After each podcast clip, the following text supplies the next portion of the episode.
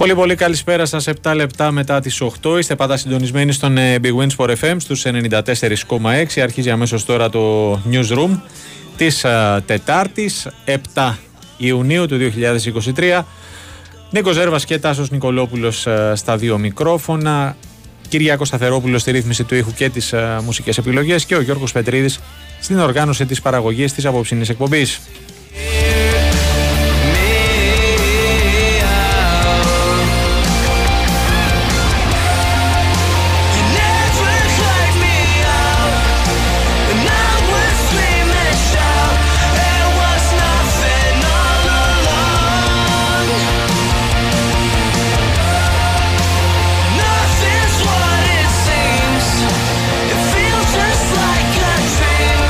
Λοιπόν, πάμε, πάμε. Χαίρετε, κυρία μου. Πώς πάμε; Καλά, ωραία. Ε, δράση στην uh, Θεσσαλονίκη, στο Παλατάκι. Πάμε αμέσως στον uh, Κώστα Δελή, γιατί το Περιστέρι έχει κάνει ένα απίστευτο σερί και μια πολύ μεγάλη ανατροπή.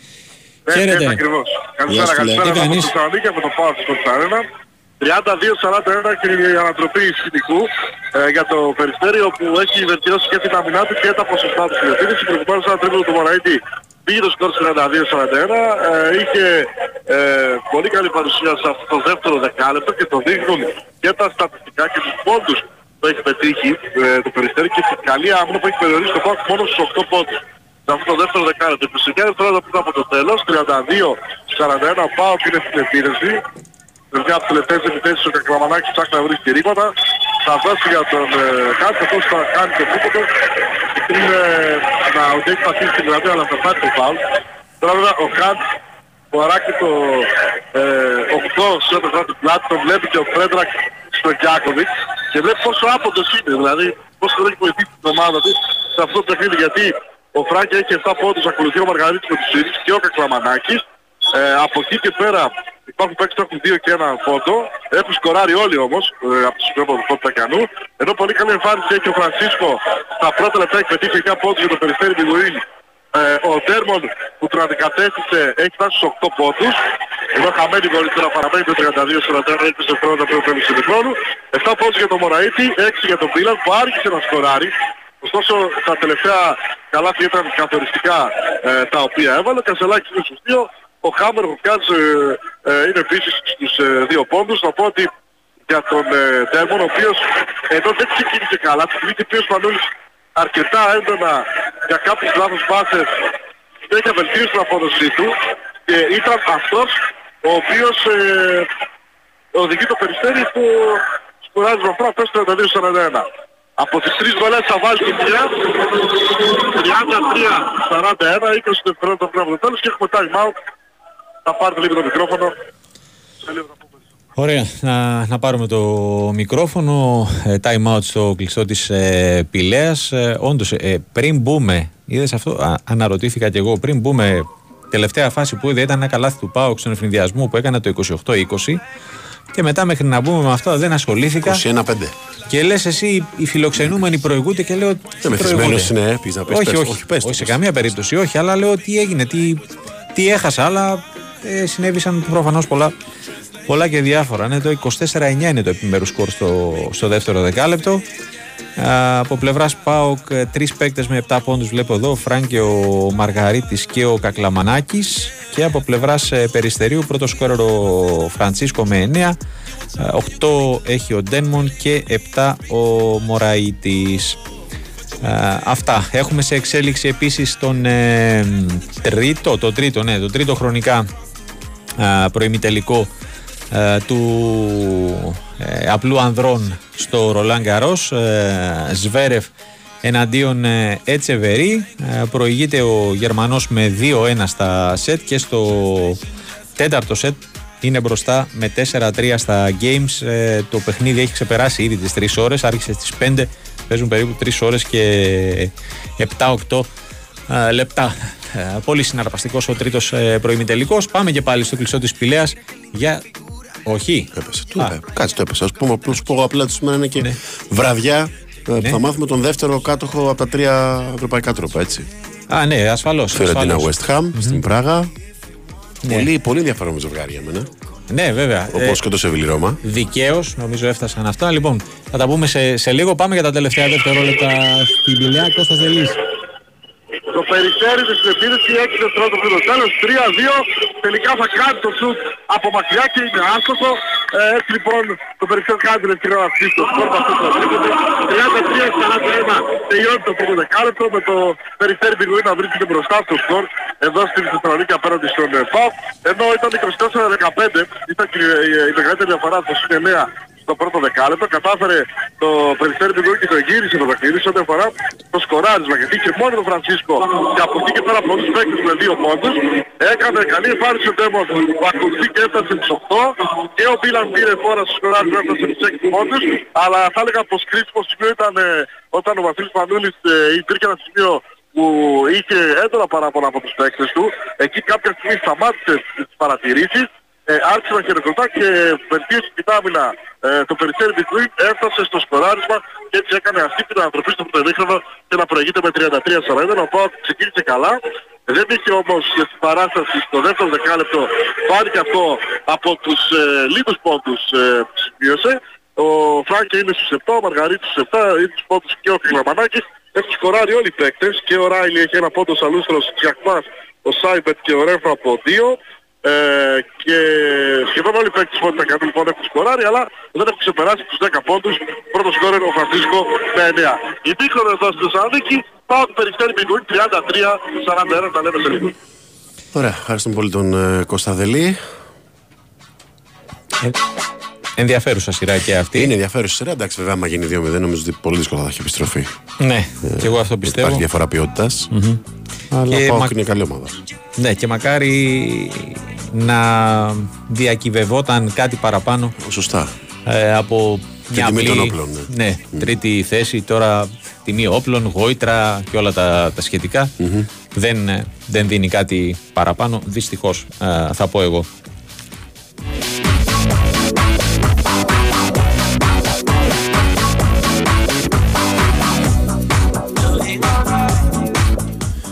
Λοιπόν, ε, θα πούμε και για τον ε, τελικό έτσι, πιο πολλά, πιο αργότερα, πιο αργά με τον ε, Γιώργο Τσανάκα. Ναι, λέγαμε αυτό ότι δικαίως νομίζω φτάσαν οι δύο ναι, ομάδες. Και, και ωραίες ομάδες, παιδί μου, εντάξει. Ε, και... Με τη δική τους ιστορια Και θεωρώ ότι κακώς, τουλάχιστον στα δικά μου μάτια, ε, δινόταν ως φαβορή η West Ham. Βέβαια, ε, οι στοιχηματικές ε, γενικά από όταν ε, άνοιξαν οι αποδόσεις δεν έχουν την ίδια άποψη. Ένα τσικ νομίζω δινόταν ένα ελαφρύ προβάδισμα στους Άγγλους αλλά όσο περνούσαν οι μέρες και φτάναμε στην σημερινή του τελικού στην Πράγμα ισορροπούσαν τα πράγματα και έτσι μέχρι τώρα είναι πολύ ισορροπημένο το, το σετ.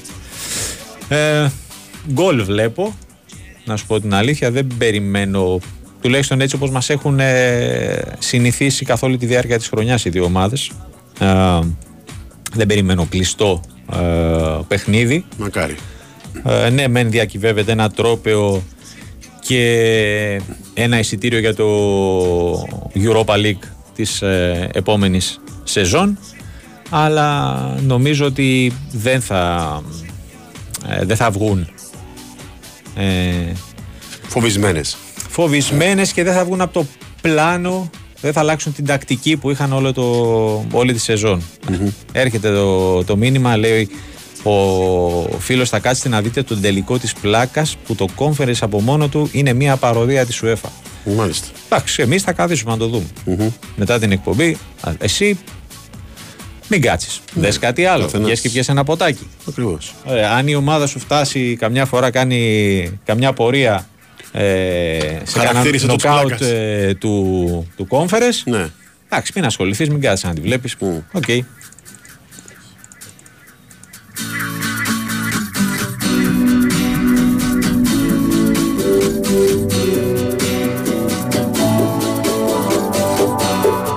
Λοιπόν, μια και αρχίσαμε με μπάσκετ όμως. Ναι. Θα, θα μπούμε και με μπάσκετ έτσι πιο δυναμικά. Ναι, ναι, κάτσε να έρθει το, το, το, μήνυμα από τον άλλο φίλο.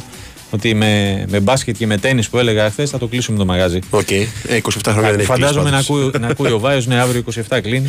το, το μαγαζί κλείνει 27 χρόνια, δεν, δεν έχει κλείσει. Mm. Να τα ακούει ο Βάιος. Mm.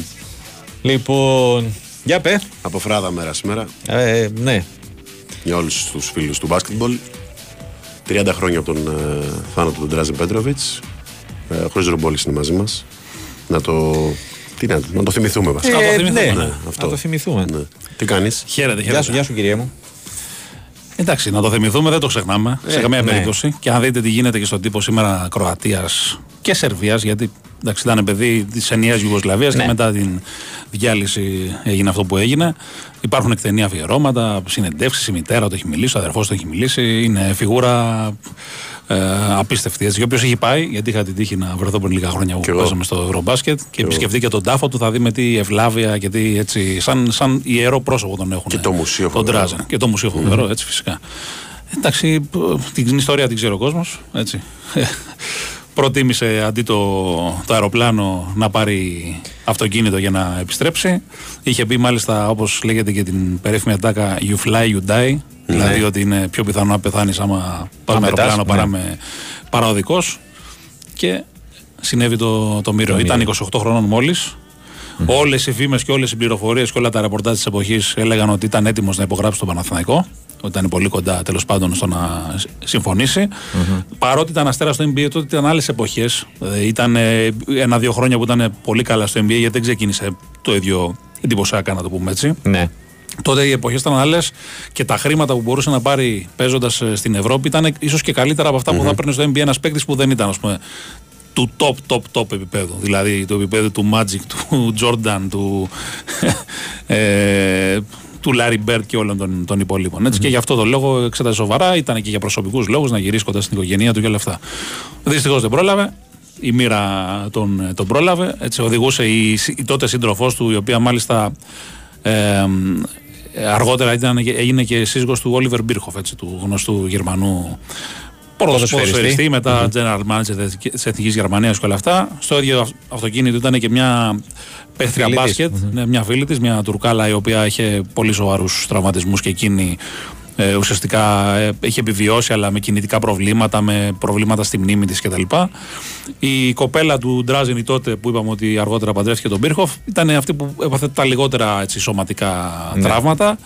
Αλλά είναι ακόμα και σήμερα, όπως λένε και στην Κροατία, από τα πιο μισητά πρόσωπα. Ακόμα και η μητέρα του Ντράζεν, η Μπισέρκα, σε πολλές συνεντεύξεις έχει καταφερθεί εναντίον ναι. τη. Θεωρεί υπεύθυνη για τον, για τον θάνατό του. Εντάξει, τώρα δεν νομίζω Λέει ότι δεν θέλει να τη βλέπει γιατί τη ναι. Ε, θυμίζει τον, ε, τον Ντράζεν. Εντάξει, τώρα όλα αυτά είναι για κακιά η ώρα. Τώρα δεν ξέρουμε. Δεν ήμασταν ναι. μέσα για να ξέρουμε τι, τι συνέβη. Ναι. Είπε μάλιστα σήμερα σε μια συνέντευξή της η Μπισέρκα, η μητέρα του Ντράζεν, ότι την καλέσανε τα ξημερώματα της αποφράδα μέρας εκείνη και μόλις το άκουσε, πήγε να πηδήξει από το 14ο όροφο του, του σπιτιού που έμενε με τον σύζυγό της. Και αν δεν ήταν ο σύζυγός της να τη συγκρατήσει, θα είχε πηδήξει, δηλαδή θα είχε αυτοκτονήσει. Και ότι χρειάστηκε να κάνει για πολλούς μήνες ε, ψυχοθεραπεία, να πάει σε ψυχολόγους, σε ψυχιάτρους. Και τελικά να της δώσουν εκείνη το, έτσι, το μήνυμα ότι ε, θα πρέπει να ζήσει για να κρατήσει για τη μνήμη του ζωντανή και το έχει κάνει με το, δημιουργία του ναι. μουσείου, με διάφορες ενέργειες. Ε, εντάξει, δεν χρειάζονταν και ιδιαίτερα βοήθεια, είναι αλήθεια η μνήμη του Ντράζαν, αλλά όσο να είναι. Εξαιρετικό και το ντοκιμαντέρ που υπάρχει. Ναι. Mm-hmm. Που μιλούν όλοι οι πρώην συμπαίκτες του. Ναι. Του, το ήμασταν κάποτε αδέρφια, έτσι, το Once Brothers. Divats. Ουσιαστικά είναι ο Ντίβατ, η ιστορία της mm. Ε, ρήξης με τον Ντίβατ στις σχέσεις τους. Ε, ο οποίος ε, θυμίζουμε ότι είχε τσακωθεί με τον Ντράζεν λόγω του πολέμου περισσότερο. Ναι. Ε, και είχε επιστρέψει σε εκείνο το ντοκιμαντέρ ξανά στο, στον τάφο του. Το κοιτάγανε με μισό μάτι μισοί Κροάτες τέλος πάντων. Και ουσιαστικά έτσι μετά θάνατον έρχεται αυτή έτσι, η εξηλαίωση, η συμβιλίωση, όπως θέλετε πείτε το. Πάντως ο Άτσο Πετρόβιτς, ο αδερφός του Ντράζεν, παραμένει ακόμα και αυτές τις μέρες ενεργός στην προπονητική κτλ. Mm-hmm. Έχει πει ότι αυτό το ντοκιμαντέρ δεν είναι και απόλυτα ακριβές, ότι τα παρουσίασε λίγο Hollywood τα πράγματα. Ε, και ότι ναι. δεν ήταν, ας πούμε, αν θυμάται ο κόσμος, λέει το ντοκιμαντέρ ότι η ρήξη άρχισε από ένα περιστατικό στο παγκόσμιο του 90 που είχε μπουκάρει μέσα στο γήπεδο για να πανηγυρίσει ένας ε, Ιουκοσλάβος τότε ακόμα με μια σημαία της Κροατίας και ο, και ο Ντίβατς του την πήρε μέσα από τα χέρια και την τη συμπεριφέρθηκε λίγο άσχημα, ας πούμε, με ασέβεια mm. της σημαίας. Και από τότε λέει το ντοκιμαντέρ ότι άρχισε η ρήξη της σχέσης τους. Ο Άτσο Πέτροβιτς λέει ότι δεν είναι ακριβώς έτσι. Λέει ότι ε, ουσιαστικά ο Ντράζεν άρχισε να απομακρύνεται από τον ε, Ντίβατς χωρίς να τσακωθούν. Έτσι. Όταν ε, άρχισε να γίνεται εντονότερος ο πόλεμος, γιατί είχε φίλους του που ήταν στα καταφύγια, φίλους που ήταν στο στρατό και σκοτώνονταν.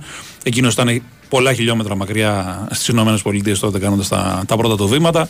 Και όλα του τύχησε και αποξενώθηκε ουσιαστικά. Δηλαδή δεν είχαν κάποιο τσακωμό. Ναι, απλά δεν ναι, ήταν οι αδερφικοί φίλοι και συμπαίκτες ναι, που ήταν μέχρι, μέχρι τότε. Είναι η ιστορία ολόκληρη. Κασέ 28 χρόνια είναι αυτό που είναι αθάνατος πραγματικά. Πρόλαβε, ναι, και μέσα σε, σε αυτά τα 28 ε, χρόνια ή τα λίγα χρόνια, ας το πούμε έτσι, καριέρας, ε, πρόλαβε νομίζω να κάνει πράγματα που άλλοι χρειάζονταν ε, ναι, ολόκληροι. Εννοείται. Ε, Τρομερό σκόρ, έτσι, τρομερές βραδιές. Είχε χαρίσει και μια από τις μεγαλύτερες εδώ στο τελικό με την Καζέρτα στο Στάδιο τη ναι, Έτσι. Ε, με την Ιουγκοσλαβία, τον είχαμε δει και στο Ευρωμπάσκετ το 87. Απίστευτος παίκτης, δεν το συζητάμε καν. Έτσι, με τεράστιο. Τα έκανε όλα νωρίς. Τα έκανε όλα νωρίς, ναι, δυστυχώς. Δυστυχώς. Μάλιστα. Λοιπόν... τα ξημερώματα τι βλέπεις; Στο τώρα. Τα ξημερώματα, ε. Στο τώρα τώρα. Έχουμε τρίτο τελικό. Έχουμε στο Μαϊάμι πλέον. Μαϊάμι Denver. Ε, κοίτα, είναι κρίσιμο παιχνίδι. Νομίζω ότι έδειξε το Μαϊάμι και με τις προσαρμογές που έκανε και με κάποιες μικροαλλαγές και με κάποιες ζώνες εναλλαγές. Τους μπέρδεψε αρκετά τους Nuggets. Ε, να πούμε ότι οι ομάδες ήταν ίδιες πάλι, δεν θα επιστρέψει ο Χείρο που λέγανε. Έχει πει ο ίδιος ο Χείρο ότι δεν θέλω να μπω και να τους μπερδέψω τώρα που παίζουν καλά. ο Χείρο που είχε σπάσει το χέρι του, θυμίζω στον πρώτο αγώνα με τους Bucks και τώρα έχει περάσει ένα μισή μήνα, είναι έτοιμος, αλλά δεν θα μπει για να μην τους τους μπλέξει τέλος πάντων. Ε, για μένα παραμένουν φαβοροί Nuggets. Νομίζω ότι είναι πληρέστερη, καλύτερη ομάδα συνολικά, αλλά τους τους άλλους όπως τους έχει υποτιμήσει, ναι. τους έχει, την έχει πατήσει για τα καλά μέχρι, μέχρι τώρα. Είναι ομάδα η οποία είναι εφτάψυχη, είναι ομάδα με όλα τα γράμματα κεφαλαία. Έχουν λιγότερο ταλέντο από τους άλλους, έχουν τραυματισμούς, έχουν το ένα, έχουν το άλλο, αλλά έχουν ένα προπονηταρά, ένα φοβερό οργανισμό που δεν τα παρατάει με τίποτα και νομίζω ότι θα έχει πολύ πολύ μεγάλο ενδιαφέρον. Έτσι. Και 2-1 να γίνει και 1-2 να γίνει, νομίζω ότι ακόμα έχει πάρα πολύ δρόμο η συγκεκριμένη σειρά. Ναι, σίγουρα, ναι. Οπότε νομίζω ότι ε, θα είναι πρόημο να πούμε ότι όποιος το πάρει αυτό το παιχνίδι έχει όχι, όχι. τον πάνω, το πάνω mm. χέρι. σω το μεθεπόμενο, αν φτάσει ένα ναι. 3-1, εκεί να μιλάμε τελείως διαφορετικά. Αλλά mm. για την ώρα όχι, ακόμα έχει δρόμο. Ωραία. Για τούτο εδώ που είναι σε εξέλιξη. Για το τουρκικό λες. Ε; να δούμε, να δούμε. Έχει και εξωαγωνιστικό ενδιαφέρον. Ναι, με τον Ντόρσεϊ. Ε. Με τον Ντόρσεϊ. Mm. Λένε οι Τούρκοι ότι τα έχει σπάσει με τον Ιτούδη, ότι ε. μπορεί να αποχωρήσει, γιατί, αν και έχει τριετές συμβόλαιο. Ναι. Να δούμε, για την ώρα δεν επιβεβαιώνεται κάτι. Πάντω ότι είναι εκτός 12 ενώ ναι. υπάρχει θέση ουσιαστικά. Ναι, με τον τραυματισμό του Έντουαρτς. Δείχνει ότι. Ναι. Έχει να μόνο... παίξει ο Ντόρσε από τις 16 Μαου. Δείχνει και για την εθνική πολλά, θα πω εγώ. Καλά, ναι, απλοποιεί τα πράγματα ούτως ή άλλως. Ναι. Αλλά έχει να παίξει από τις 16 Μαου. Δηλαδή δεν είναι τωρινό το θέμα. Προφανώς υπάρχει ναι. ζήτημα εδώ και καιρό και απλά τώρα ναι. στα playoff κορυφώθηκε. Αυτά. Να είσαι καλά, ευχαριστούμε πολύ. Καλή συνέχεια. Καλή συνέχεια σε εσένα. Λοιπόν, ε, Μόλις τώρα ολοκληρώθηκε το παιχνίδι του Σβέρεφ με τον ε, Ετσεβερή. Ο Γερμανός ε, πήρε το τέταρτο σετ ε, με 6-4 και αυτό όπως το πρώτο και με συνολικό σκορ 3-1 παίρνει το τρίτο χρονικά εισιτήριο για τα ημιτελικά του απλού ανδρών στο Ρολάν Γκαρός. 6-4, 3-6, 6-3, 6-4 σε περίπου α, 3 ώρες και 25 λεπτά.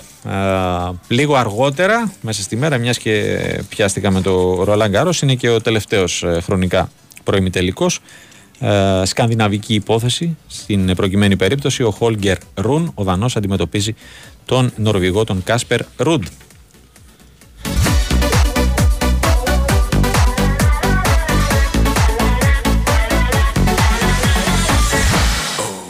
Κύριε Νικολόπουλε, το Conference είναι μια διοργάνωση που μετέχουν ομάδες παύλα χωριά. Ναι. Έτσι. Μην γελάς ρε Κυριάκου, διαβάζω το μήνυμα. Τώρα, εντάξει, OK. Okay. Ήθελα να το χρησιμοποιήσω το μήνυμα. Να το, ναι. να το ακούσει και ο Τάσος. Αυτό ήθελα να το ε, χρησιμοποιήσω για να αρχίσουμε την κουβέντα με τον Τάσο. Νικολογιάννης. Λοιπόν, επειδή λέγαμε για το Conference. Καλησπέρα, Τάσο. Χαίρετε. Καλησπέρα, γεια και, και είπαμε ρε παιδί μου ότι είναι ενδιαφέρον, ε, ενδιαφέρον το ζευγάρι, ο τελικός. Υπάρχουν εδώ αντιρρήσεις. Το ήξερες ότι η Φιορεντίνα είναι χωριό και Ρώμα; Και... Το πήρε πέρσι. Το έμαθα σήμερα.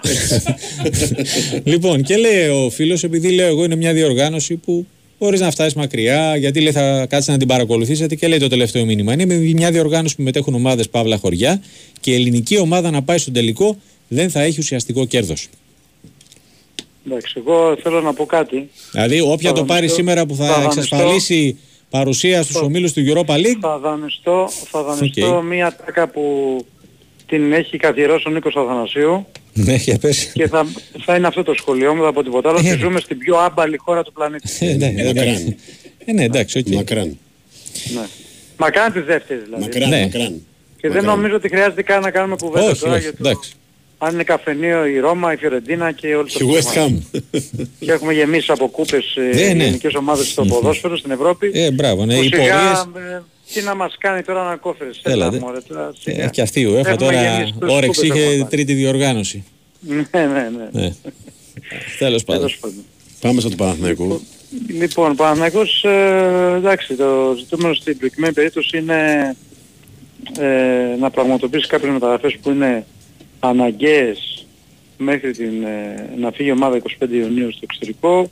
Δυστυχώς ονόματα δεν βγαίνουν, δεν σημαίνει ότι δεν υπάρχουν κιόλας. Ναι. Το μόνο όνομα που έχει βγει και ξέρουμε αλλά δεν έχει καμία εξέλιξη είναι του Λίνγκρ. Και ο λόγος που έχουμε εξηγήσει προηγούμενες μέρες είναι ότι ο παίκτης θέλει τον χρόνο του για να αποφασίσει, ψάχνεται να πάει σε ένα καλύτερο πρωτάθλημα το ελληνικό. Να δούμε τελικά ποια θα είναι η απόφασή του. Τάσο και νομίζω ε, ότι δεν είναι και δεν αφορά μόνο στον Παναθηναϊκό έτσι και δεν πρέπει να είναι ο μοναδικός ο Λίγκερ ο οποίος το σκέφτεται και το διπλό σκέφτεται και το τριπλό σκέφτεται για να έρθει στο ελληνικό πρωτάθλημα Εντάξει, αρχές ναι. Ιουνίου. Όταν, πάμε, όταν πας να κάνεις μεταγραφές σε δύο παικτών, δηλαδή που έχουν κάνει καλές χρονιές ε, και θέλεις να τις κάνεις και νωρίς, είναι, είναι λίγο δύσκολο να το καταφέρεις διότι πολύ απλά δεν σε έχουν πρώτη λύση. Ένα, σε έχουν το ελληνικό πρωτάθλημα, το έχουν πιο κάτω και θα περιμένουν να ψαχτούν μέχρι να αποφασίσουν. Το κακό είναι ότι ο Παναναϊκός βιάζεται.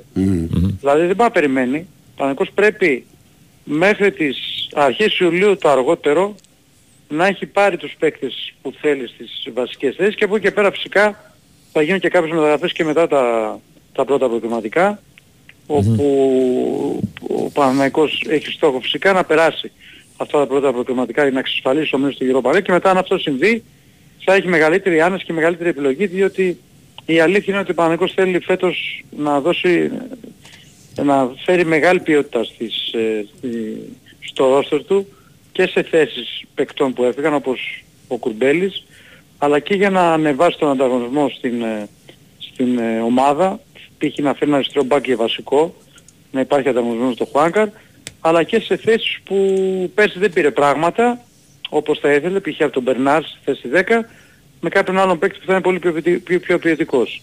Ε, από τη στιγμή που ψάχνει και βλέπει τέτοιες περιπτώσεις είναι λογικό να υπάρχουν κάποιες δυσκολίες όσον αφορά την ε, πρωτοβιότητα των, των παικτών. Δεν το αντιμετωπίζουν μόνο ο Παναμαϊκός, το αντιμετωπίζουν και άλλες ομάδες. Ναι, μα γι' αυτό είπα εγώ γενικά. Δεν νομίζω ότι υπάρχει ομάδα στο ελληνικό πρωτάθλημα που στις 5 Ιουνίου να έχει κάνει ε, κάποια μεταγραφή, κάποιες μεταγραφές που να κλείνουν το ρόστο τους και δεν θα υπάρχει κιόλας στο μέλλον. Mm-hmm.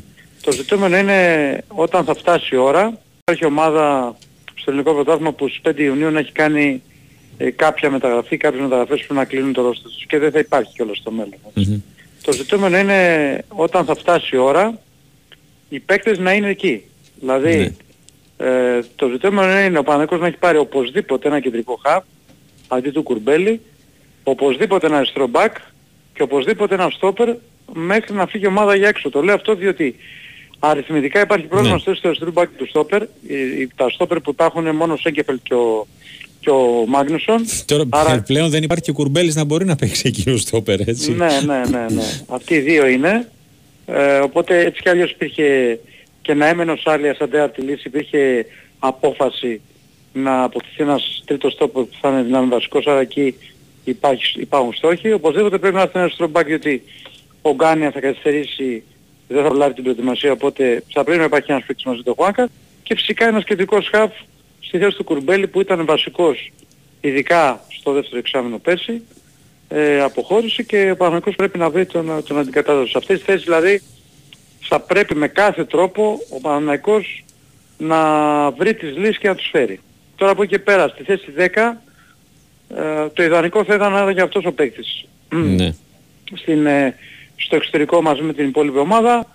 Δεν ξέρω αν αυτό θα συμβεί, διότι σας είπα πως έχει περίπτωση του Λίγκριτ και δεν ξέρω και οι άλλες περιπτώσεις που έχουν στα υπόψη τους ε, εάν μπορούν να προχωρήσουν άμεσα.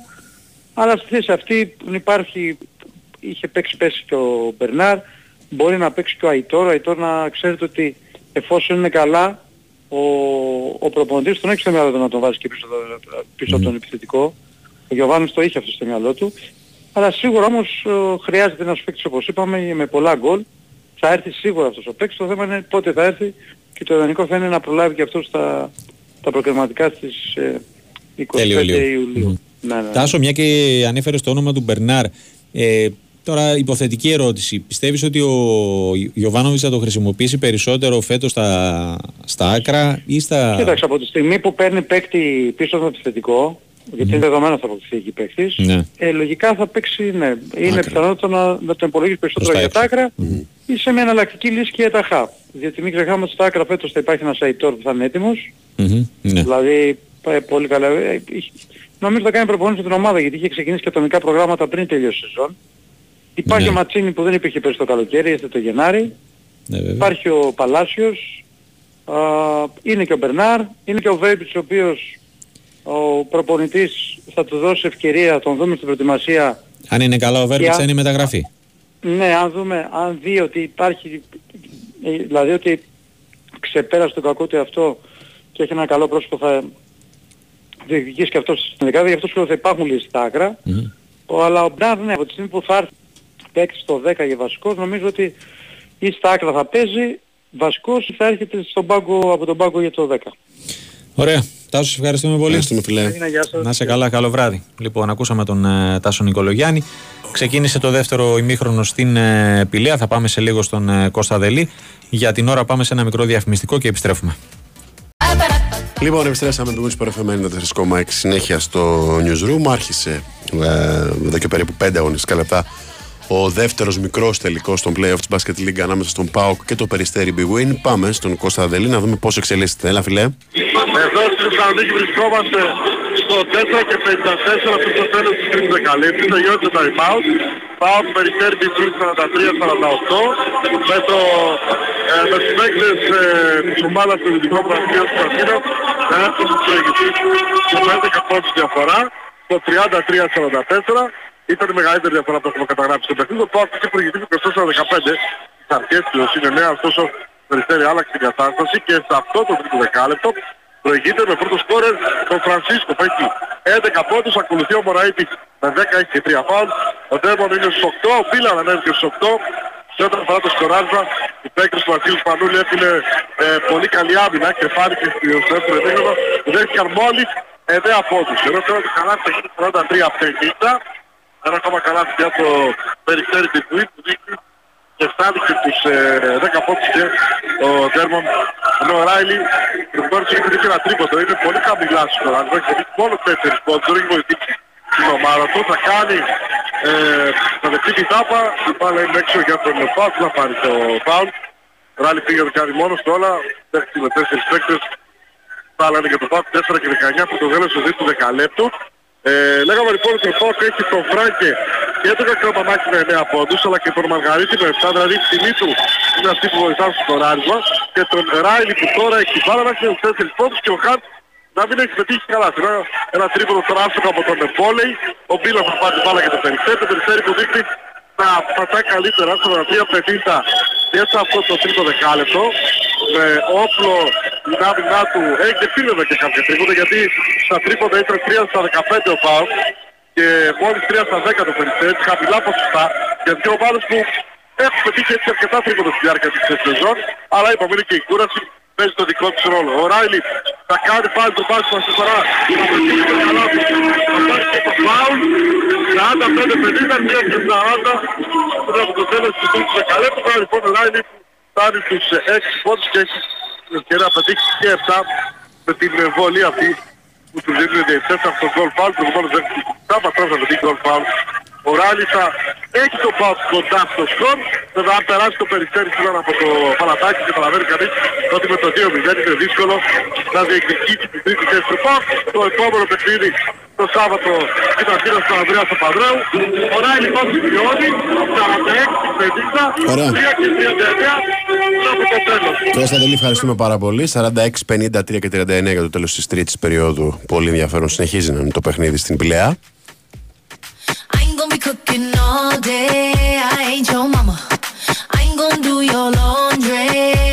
Πριν συνεχίσουμε με μπάσκετ, Ναι. κάνουμε μια παρένθεση εδώ. Βλέπω εδώ με ένα δημοσίευμα που αφορά τον ε, Τάσο Δουβίκα, τον επιθετικό της Ουτρέχτη και η Ουτρέχτης, συγγνώμη, και πρώτος σκόρερ του Ολλανδικού πρωταθλήματος της Ερedivisie. Ε, σκοτσέζικα δημοσιεύματα αναφέρουν ότι αναμένεται να γίνει μήλον της έρηδο για Rangers και Celtic που ε, ψάχνουν για επιθετικό. Ε, βάσει των ρεπορτάζ, προηγούμενων ρεπορτάζ, ε, η, η Ολλανδική ομάδα τον κοστολογεί περί τα 8 εκατομμύρια ευρώ. Ε, πάντως αν όντως ε, ισχύουν και υπάρξει με τέτοια μετακίνηση ε, πραγματικά θα είναι ένα πολύ ε, μεγάλο βήμα για την ε, καριέρα του. Σε λίγο δεν θα, δεν θα έχουμε το πρόβλημα μόνο ότι καλοί παίχτες από το εξωτερικό δεν θα έρχονται τον Ιούνιο. Ε, δεν, θα παίζουν, δεν θα θέλουν να παίξουν και οι Έλληνες. Γιατί οι Έλληνες σε, σε ομάδες δεν παίρνουν ευκαιρίες. Ναι, Και η μόνη τους διέξοδος για να κάνουν καριέρα να πάνε σε μια μικρότερου ελληνικού ε, ευρωπαϊκή ομάδα. ναι, Βλέπει Μπακάσετας. ναι βέβαια. Βλέπει τώρα Δοβίκα.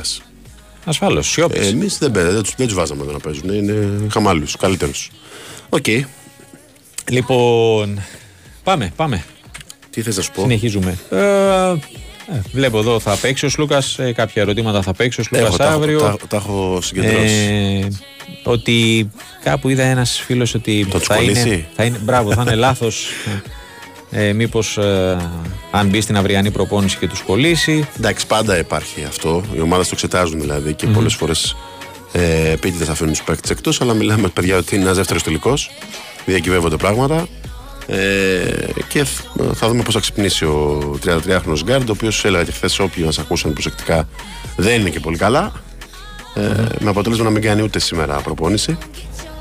Ε, και να είναι εξαιρετικά πλέον αμφίβολη η συμμετοχή του. Εγώ θα πω, ακόμα και αν μπει στη δωδεκάδα, με την ταλαιπωρία που έχει τραβήξει από την Κυριακή το βράδυ ε, Να. μέχρι και σήμερα, ε, Ναι. καταλαβαίνετε ότι δεν είναι. Άρα στην ουσία θα είναι τρεις μέρες. Ναι, οποιοδήποτε, το βράδυ. Ναι. ναι, οποιοδήποτε οργανισμός νομίζω ότι δεν μπορεί να παίξει σε τόσο υψηλό ρυθμό. Ναι. Σίγουρα θα είναι σημαντικό να είναι στην 12 έστω και για 8-10 λεπτα Γιατί ξαναλέω, το πρόβλημα γίνεται ακόμα μεγαλύτερο. Είναι ήδη μεγαλ- μεγάλο αν προκύψει λόγω της έλλειψης του Κάναν. Έτσι. ναι. Ε, αλλάζει εντελώς το rotation του Ολυμπιακού. Ουσιαστικά έχει δεκάδα. Ε, γιατί ο Ναι. Πάπας, οκ, είναι ένα παιδί το οποίο δεν είναι για τόσο υψηλό επίπεδο παιχνίδια. Και ο Αμπόσι που θα μπει, ξέρω εγώ, ως 12ο, εννοείται ότι δεν θα χρησιμοποιηθεί. Άρα αυτόματα υπάρχει έλλειμμα στην περιφέρεια και θα πρέπει να ανεβάσουν, ε, να κάνουν step up ε, παίκτες όπως είναι ο Λαρεντζάκης, ε, ο Λούντζης και ο Μακίσικ έτσι που θα παίξουν Παραπάνω πολύ λεπτά. περισσότερο. Μμμ. Θα το δούμε όμως έτσι, αφήνουμε το παράθυρο ανοιχτό. Α, Αν αύριο το πρωί είναι καλύτερα, θα δούμε αν θα παίξει ο Σλούκας κάτω, αλλά όλοι οι υπόλοιποι είναι καλά. Ε, ένας φίλος έχει στείλει, ε, θα το έλεγα έτσι κι αλλιώς. Ο Walkup αναδείχθηκε πολυτιμότερος παίκτης αμυντικός της Ναι. Ευρωλίγκας από τους αντιπάλους παίκτες, την ένωση παίκτων δηλαδή. Θεωρώ ότι το άξιζε το βραβείο έτσι κι αλλιώς. Ε, Η, η Ευρωλίγα έχει βγάλει τα τα βάρε. βάρες, ε; Ναι, εντάξει. Αλλά ούτε την Ευρωλίγκα μπορείς να κατηγορήσεις τώρα. έτσι. Όχι. Τι Ναι. συζητάμε. Όχι, απλά το αναφέρει. Γιατί Ναι. στο, στο άλλο βραβείο του πολυτιμότερου υπήρχε Συμφώνησαν όλοι. συμφωνία. Ναι, ναι. νομίζω ότι δεν μπορεί να διαφωνήσει κανείς. Ο Σάσα Βαζένκοφ ήταν και για την Ένωση Παιχτών ο, ο πολυτιμότερος. Ε, αγωνιστικά, αν με ρωτήσει τι πρέπει να αλλάξει, θα πρέπει ο Ολυμπιακός να είναι ε, το ίδιο καλός σε μεγαλύτερα αγωνιστικά διαστήματα. Ε, είχε ένα οκτάλεπτο στο πρώτο δεκάλεπτο και ένα καλό τρίλεπτο, τετράλεπτο στην τρίτη περίοδο. Αυτό ήταν το καλό μπάσκετ που έπαιξε. Πρέπει οπωσδήποτε να τα επεκτείνει, να τα διευρύνει αυτά τα ε, διαστήματα για να νικήσει σε ένα γήπεδο το οποίο από ό,τι ακούω θα έχει και πολύ κόσμο. Ναι. Ε, να έχει καλύτερα νομίζω τους ε, περιφερειακούς του έτσι, και το walk-up και το Λούτζι να προσέξει τα φάουλ πάρα πολύ γιατί υπάρχουν, υπάρχει πιθανότητα λήψης Ανδρείας αν λείψει και ο Σλούκας ε, και θεωρώ ότι πρέπει να τροφοδοτήσει περισσότερο τη front line του Ολυμπιακός δηλαδή ακόμα περισσότερες πάσεις στον Φαλ, στον Bolo Boy ενδεχομένως στον Black ο οποίος είναι καλύτερα ναι. ε, τέτοια πράγματα πρέπει να κάνει να μείνει συγκεντρωμένος Γιατί, Ε, ναι, γιατί υπερτερεί εκεί και, σε, και ποσοτικά. ναι, βέβαια εντάξει, κάποια στιγμή πιστεύω ότι θα σπάσει αυτό το σερί. Έχει φτάσει Ναι. σε, σε πολύ, πολύ ψηλά επίπεδα, Έτσι. Ε, Αφύσικο. Θα ναι, πω ναι, εγώ. εντάξει, ναι. Δεν έχει γίνει όταν ε, η μία ή η άλλη ήταν σε πολύ. σε παντοκρατορία, σε ε, πολύ ψηλά στάνταρ απόδοσης. Ε, αλλά εντάξει. Ε, είναι μια ευκαιρία για τον Ολυμπιακό. Αν το κάνει αύριο το 2-0, όπως είπαμε και χθες, να, να απλοποιήσει ακόμη περισσότερο την κατάσταση. Για το φίλο που με ρωτάει για τον περιβόητο, περιβόητο Κάιλ Γκάι. Χαίρομαι, ναι. χαίρομαι που μπήκε στην ημερήσια διάταξη γιατί ένα παίκτη τον παρακολουθώ όλη τη χρονιά φέτος με την Πανταλώνα. Ναι, λες. ναι. Δεν είναι πυροτέχνημα, φίλε. Ε, νομίζω ότι είναι ένας ε, από τους επόμενους παίχτες που θα είναι στο πολύ ψηλό επίπεδο της Ευρωλίγκας. Εξαιρετικό σουτέρ. Ε, Συμφωνείς αυτό που λέει, ότι είναι ο, ο νέος JC Κάρολ του ευρωπαϊκού μπάσκετ; Ναι, και είναι ακόμα πιο δυνατός στο σώμα. Δηλαδή θεωρώ ότι με καλύτερο προπονητή και σύνολο μπορεί ναι. να κάνει και άλλα πράγματα, όχι μόνο να σκοράρει. Μιλάμε ένα παιδί το οποίο χθες έβαλε 8 τρίποντα μέσα στη Μαδρίτη. Ναι. Ε, έχει ένα μέσο όρο 26-27 πόντους στα playoff με την Πανταλώνα. Ε, είναι απιθανό παίχτης πραγματικά. Ε, δεν ξέρω αν ε, θα τον δούμε προς τα μέρη μας. Είναι το Μίσκο Ραζνάτοβιτ, θα πω εγώ. Ε, θεωρώ ότι οι Ισπανοί τον έχουν μες στα πόδια τους και πολύ δύσκολα δεν θα έχουν κάνει ήδη κάποια πρόταση. Έτσι. Ε, πολύ, πολύ ωραίος παίκτη. Πάρα πολύ ωραίος παίκτη. Μάλιστα. Αυτά. Ωραία. Ρωτήστε τον Πετρίδη αν ο Παναθηναϊκός έχει στο πλάνο του τους Ντέιβις, αν φύγει ο Παπαγιάννης και τον Πάγκος για τον Άσο. Καλησπέρα κύριε Γιώργο. Τι κάνουμε, καλησπέρα. Καλά, ορίστε να βλέπεις κατευθείαν. Να σε ε, πάω σε, σε, άλλο επίπεδο. Ναι, φεύγει από την Ορμάνη Μιλάνο συμβόλαιο. Mm-hmm. Αν σπάσει το συμβόλαιο. Λέγεται ότι θα φύγει πάντως. Ναι, αν σπάσει το συμβόλαιο και φύγει από την Ορμάνη Μιλάνο, ε, πιθανότατα θα απασχολεί στον ε, Παναθηναϊκό. Πολύ έμπειρος παίκτης. Βέβαια είναι και αυτός έτσι λίγο. Πώς να το πω τώρα, για να μην και βαρύ. Είναι προς προς το τέλος της καριέρας. Έχει πέσει αρκετά η αλήθεια. Και λίγο soft. Ναι, λίγο soft, βέβαια. Ναι, ναι, ναι. Ε, αλλά έχει τρομερή ποιότητα. Έχει τρομερή ποιότητα. Ναι, ναι, ναι. Δεν το συζητάμε. Απλά νομίζω ότι είναι λίγο έτσι ξεζουμισμένος κι αυτός. Είναι λίγο. Θέλω Παναθυναϊκό παίκτες που να μπορέσουν έτσι να τον. Ε, να κάνουν διαφορά, να το πω έτσι, να τον ανεβάσουν σε επίπεδο. Δεν ξέρω δηλαδή αν ο Ντέβις για παράδειγμα είναι ένας τέτοιος παίκτης τόσο πολύ θα τον ανεβάσει σε επίπεδο. Ε, ναι, ο Παναθυναϊκό ολοκλήρωσε την προετοιμασία του χωρίς προβλήματα για τον δεύτερο τελικό. Αυτό είναι ευχάριστο. Α, για τον Πάγκος δεν πάτσα, ξεχάστηκα τον Πάγκος. Mm. Και ο Πάγκος ε, και αυτός νομίζω ότι. Πολύ τραυματισμένοι. Ε, δεν, δεν θα απασχολήσει γιατί έχει πολλά προβλήματα τα τελευταία χρόνια με τους τραυματισμούς και με όλα αυτά. Είχε φτάσει κοντά στον Παναθηναϊκό μετά την, όταν ήταν στην Gran Ναι. Τότε είχε απασχολήσει και ήταν πολύ κοντά στο να υπογράψει τον Παναθηναϊκό. Εξαιρετικός παίκτη. Εγώ που πολλέ φορέ την καψούρα μου μπασκετικά. Ναι. Αλλά τώρα είναι...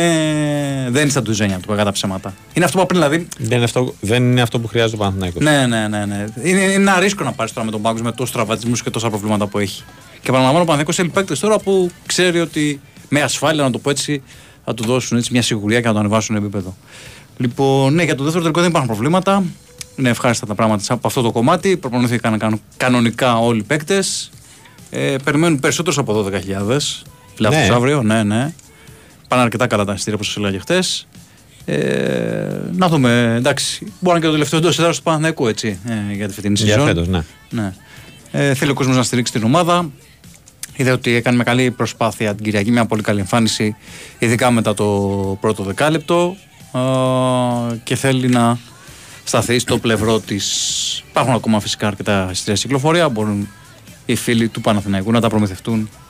Τι, ε... τι παραπάνω πρέπει να έχει ο Παναθηναϊκός σε σχέση με το μάτι της Κυριακής για να μπορέσει να Διάρκεια Ναι. Διάρκεια, Διάρκεια ε, το ένα αφενός είναι αυτό το ένα κομμάτι και το δεύτερο το έκανα μια έρευνα και το έχω ε, καταγράψει, είναι η διαφορά στα τρίποντα.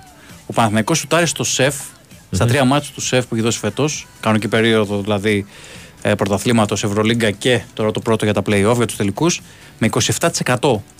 Ναι. Είναι, είναι απογοητευτικό ναι, το ποσοστό, έτσι. Δηλαδή λέμε ένα ωραίο σημείο του 30% ότι είναι κακό ποσοστό, αλλά το 27% ακόμα είναι ακόμα χειρότερο. Και έχει δύο παίκτες, τον Λί και τον Πονίτικα, οι οποίοι τώρα με 10 και 14% αντίστοιχα στα τρίποντα.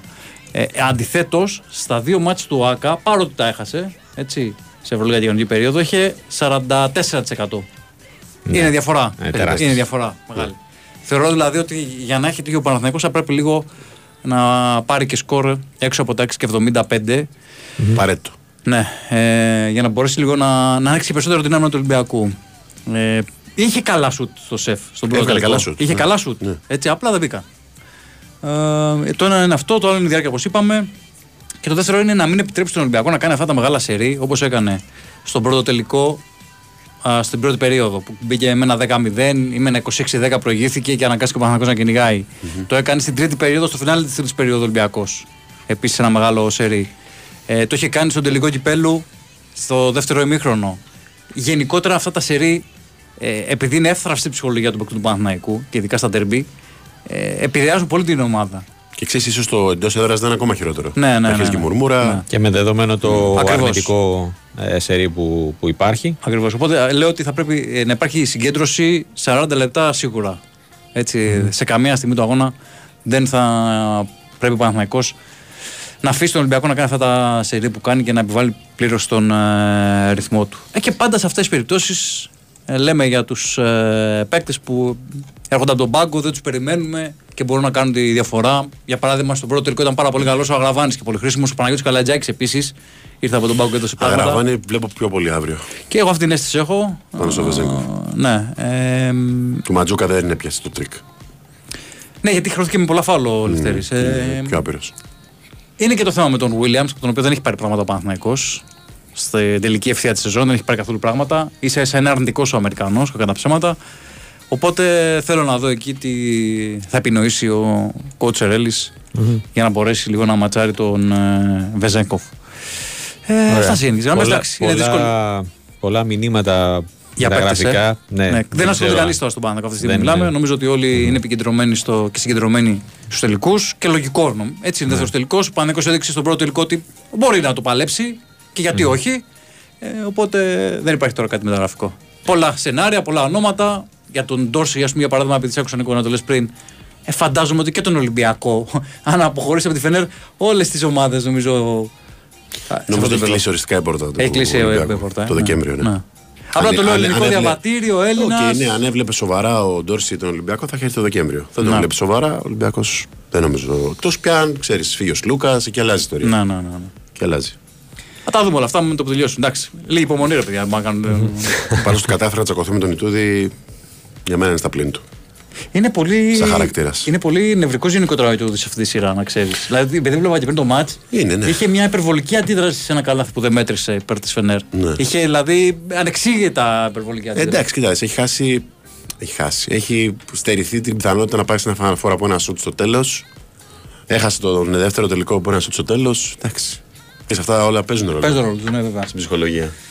Ένα κράφημα του Κλάιμπερ βλέπουμε εδώ, 52-51, να πούμε για προηγείται. Το επόμενο προπονητή του Παναθηναϊκού, να το βλέπουμε κιόλας. Βλέπουμε τον επόμενο προπονητή του Παναθηναϊκού, έτσι, όχι τίποτα άλλο. Το Αναμάν. Ε, είναι και δύσκολη μέρα για τον κόσμο του Παναθηναϊκού για τον οργανισμό.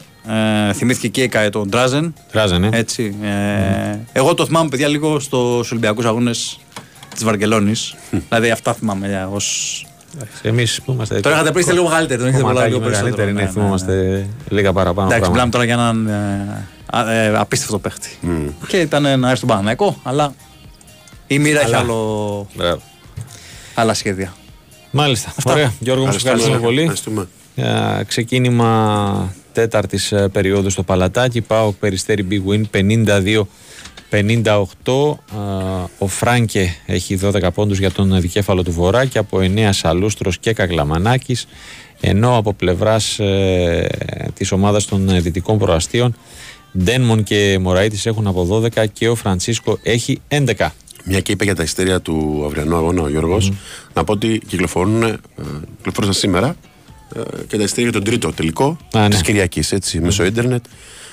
Ε, υπάρχει καλή κινητικότητα. Νομίζω ότι από το αυριανό αποτέλεσμα θα εξαρτηθεί αν θα τελειώσουν ερηπείο οφθάλμου. Ναι. Σωστά.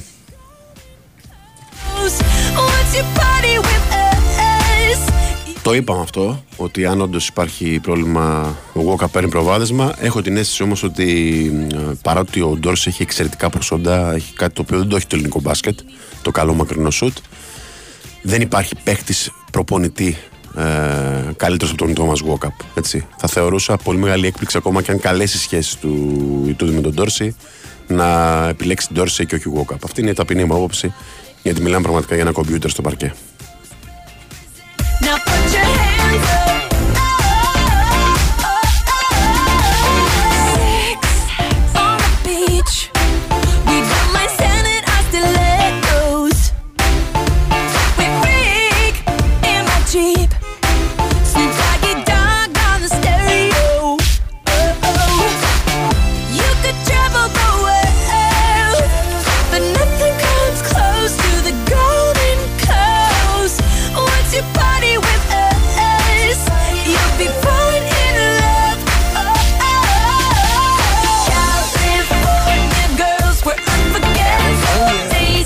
Λοιπόν, είπαμε πριν για την νίκη του Σβέρεφ επί του Ετσεβερή με 3-1 σετ στον τρίτο χρονικά προημιτελικό του απλού ανδρών στο Ρολάν Καρός και σε λίγη ώρα παίζουν Ρουν Ρουντ.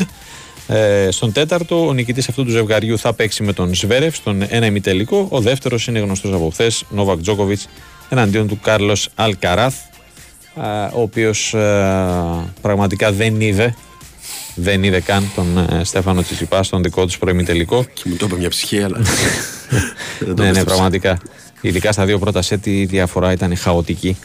Ε, οι δύο ημιτελικοί των ανδρών θα γίνουν ε, στις 9 ε, του μήνα την Παρασκευή. Αύριο έχουμε τους ημιτελικούς των γυναικών. Ο ένας είναι Καρολίνα Μούχοβα με Αρίνα Σαμπαλένκα και ο δεύτερος βγήκε σήμερα η Βραζιλιάνε Μπεατρίζ Χαντάντ Μάια νίκησε 2-1 την, την ίσια την Ons Ζαμπέρ και θα αντιμετωπίσει την Πολωνή την Ίγκας Βιόντεκ η οποία νίκησε 2-0 την Αμερικανίδα την Κόκο Γκόφ. Λοιπόν, πάμε να κλείσουμε την ε, πρώτη ώρα με τα τελευταία νέα του Όφη, ο οποίος ε, ε, μέσω Κύπρου ε, μας έγινε γνωστό ότι παίρνει στόπερ. Χαίρετε. Γεια σου, Κύριε Σουριά, τι κάνετε; Γεια σας παιδιά, καλησπέρα σας. Πώς είσαι; Καλά, καλά, εσείς. Όλα καλά; Καλά είμαστε κι εμείς. Όλα καλά. Για πέ. Ε, λοιπόν, είχε, είχε νωρίς το πρωί έτσι βγει μια φήμη ότι ο ήταν ε, σε διαπραγματεύσεις με τον Αποέλ για την απόκτηση του, του Ανδρέα Καρό. Ε, και ε, χωρίς να υπάρχει έτσι και διάθεση από την πλευρά της ε, ΠαΕ να τραβήξει πολύ αυτό το, το σενάριο ε, επιβεβαιώθηκε από την πλευρά της, ε, της ΠαΕ ότι έχει επέλθει προφορική συμφωνία μεταξύ του Όφη και του ΑΠΟΕΛ φυσικά και του παίκτη για την μετεγγραφή του για αγορά μιλάμε γιατί είχε συμβόλαιο για έναν ακόμα χρόνο με την uh, Κυπριακή ομάδα ο Ανδρέας uh, Καρό ε, και επιβεβαιώθηκε επίσημα λοιπόν και από την πλευρά της, uh, της ΠαΕΟΦΗ. Ε, και ότι γίνονται προσπάθειες γιατί βρίσκεται με την εθνική ομάδα της Κύπρου ε, και γίνονται προσπάθειες προκειμένου να του δοθεί μια άδεια προκειμένου να έρθει εδώ στο Ηράκλειο για τα τελευταία τα, τις τελικές συζητήσεις. τα ιατρικά φαντάζομαι. Τα ιατρικά, όλα αυτά τα οποία προηγούνται μιας επικαιροποίησης μιας μεταγραφής. Ε, και λίγη ώρα αργότερα ε, η πλευρά του ΑΠΟΕΛ επίσημα α, ανακοίνωσε την α, συμφωνία με την ΠΑΕΟΦΗ για την μεταγραφή του, του Ανδρέα Καρό στον, στον Όφη. Ε, οπότε περιμένουμε εδώ να δούμε, να μάθουμε πότε θα έρθει εδώ στο, στο Ηράκλειο, πότε θα υπογράψει το διετές συμβόλαιο Πρόκειται για μια μεταγραφή η οποία ε, ήταν ε, αναμενόμενη, όχι σε ό,τι είχε να κάνει με το πρόσωπο, αλλά σε ό,τι είχε να κάνει με τη θέση.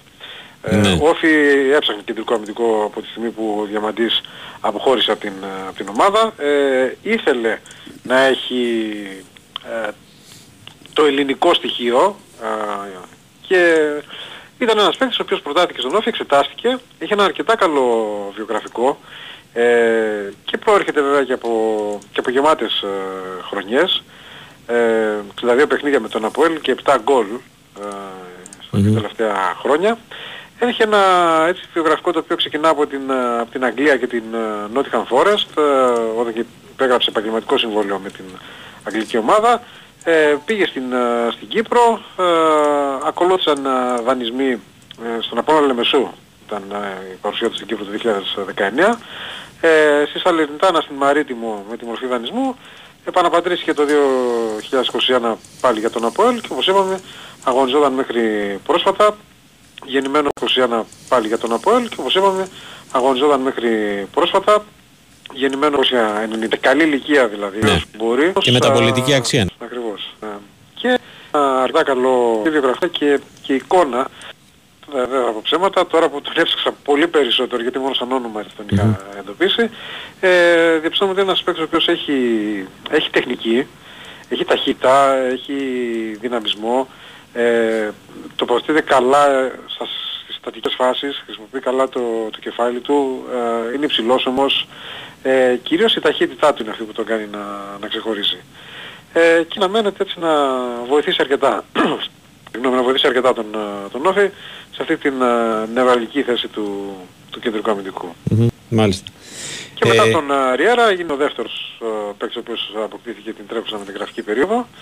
Ε, δεν θα είναι βέβαια ο, δεν θα είναι η μοναδική, απλά είναι ενδεικτικό σε συνδυασμό και με τις ανανεώσεις που έχει προχωρήσει η πλευρά του Όφη ότι ο σχεδιασμός, η τελέχωση του ορίστικου δυναμικού για την νέα αγωνιστική χρονιά ε, συνεχίζεται αρκετά καλά ε, και όλα δείχνουν ότι δεν θα έχει το πρόβλημα το οποίο είχε πέρσι όταν χρειάστηκε στην προετοιμασία να πάει με λυπή ομάδα και να παρουσιαστούν στην πορεία όλα αυτά τα προβλήματα που mm. προέκυψαν. Ε, Μάνο, ξέρουμε ποσά; Δεν έχουν ε, επισημοποιηθεί τα ποσά, μάλλον δεν, έχουν, δεν έχουν διαρρήσει καν ποσά, ούτε από την πλευρά του ΑΠΟΕΛ, ούτε από την πλευρά του, του ΟΦΗ. Εξάλλου στον ΟΦΗ είναι αυτό που λέμε πάει για τακτική ότι δεν ανακοινώνται οι προτάσεις τέτοιων mm. συμφωνιών. Ε, θεωρώ πάντως ότι είναι μια μεταγραφή η οποία Win-win. κόστισε. ναι, κόστισε. Πάντα για τα οικονομικά δεδομένα του ΟΦ, έτσι και τις οικονομικές να Ναι, κοίταξε, επειδή ε, από ό,τι είδα το συμβόλαιο του ποδοσφαιριστή με τον ΑΠΟΕΛ έλεγε του χρόνου το καλοκαίρι. Είχε άλλο ένα χρόνο συμβόλαιο. Ναι, ε, υποθέτω ότι ε, επειδή έμπαινε στον τελευταίο χρόνο δεν θα μπορούσε να έχει... Εικάζω και εγώ ότι ναι, θα έριξε από αυτή την άποψη. Ναι, τώρα... Ενδεχομένως να είχε mm. πριν ένα χρόνο ο ΑΠΟΕΛ, ναι. ακριβώς για να πάρει κάτι για που θα ναι. την επόμενη χρονιά. Για να μην το χάσει ως ελεύθερο.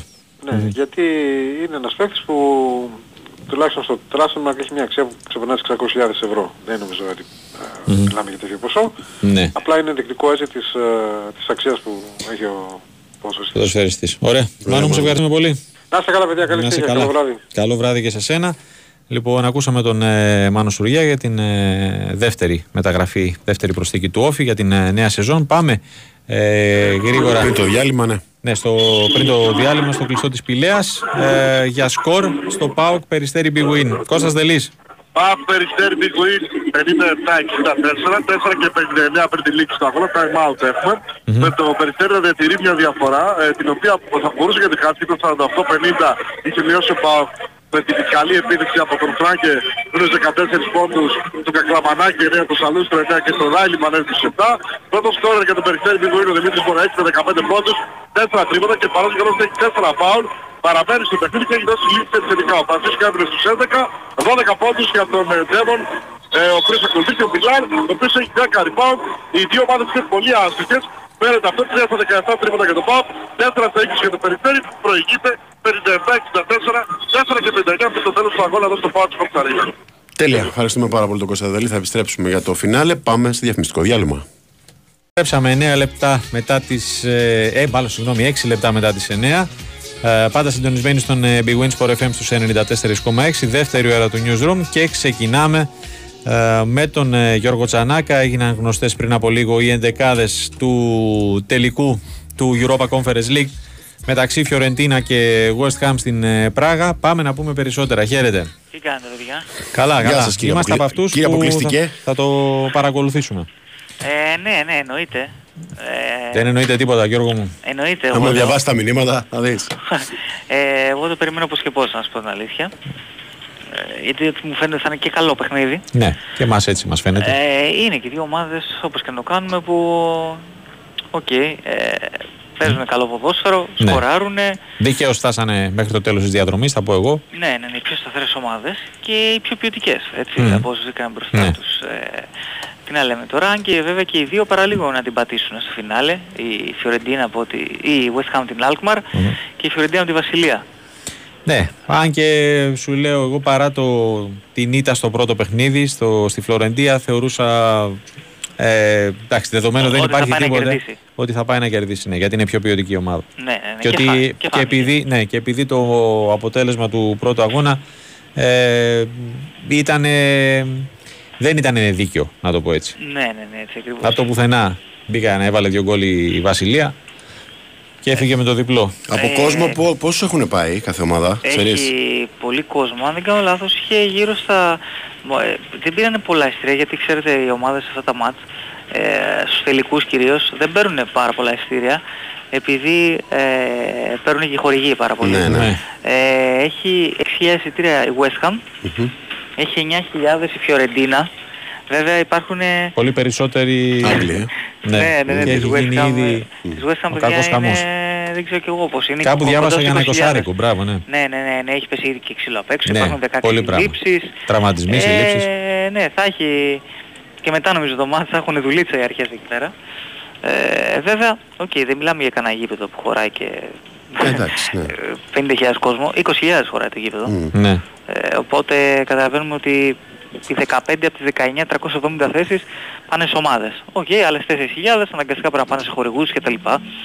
Ε, όπως καταλαβαίνει κανείς. Ε, πάντως νομίζω ότι το μάτι στις δύο ομάδες, ε, τα μέσα θα πω εγώ, οι συνάδελφοι από Ιταλία και ε, Αγγλία θα αντιμετωπίζουν τελείως διαφορετικά. Mm-hmm. Γιατί στην Αγγλία και παλέμα έχει βγει και ο Ρέντναπ χθες ναι. ε, και έλεγε ότι ε, δεν υπάρχει καμία σύγκριση ανάμεσα δύο ομάδες. Η West Ham είναι δύο επίπεδα πάνω από τη Φιωρεντίνα.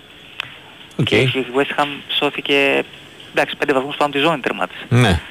Ε, και η Φιωρεντίνα τερμάτισε 8η. Mm-hmm. Στην ε, Serie A.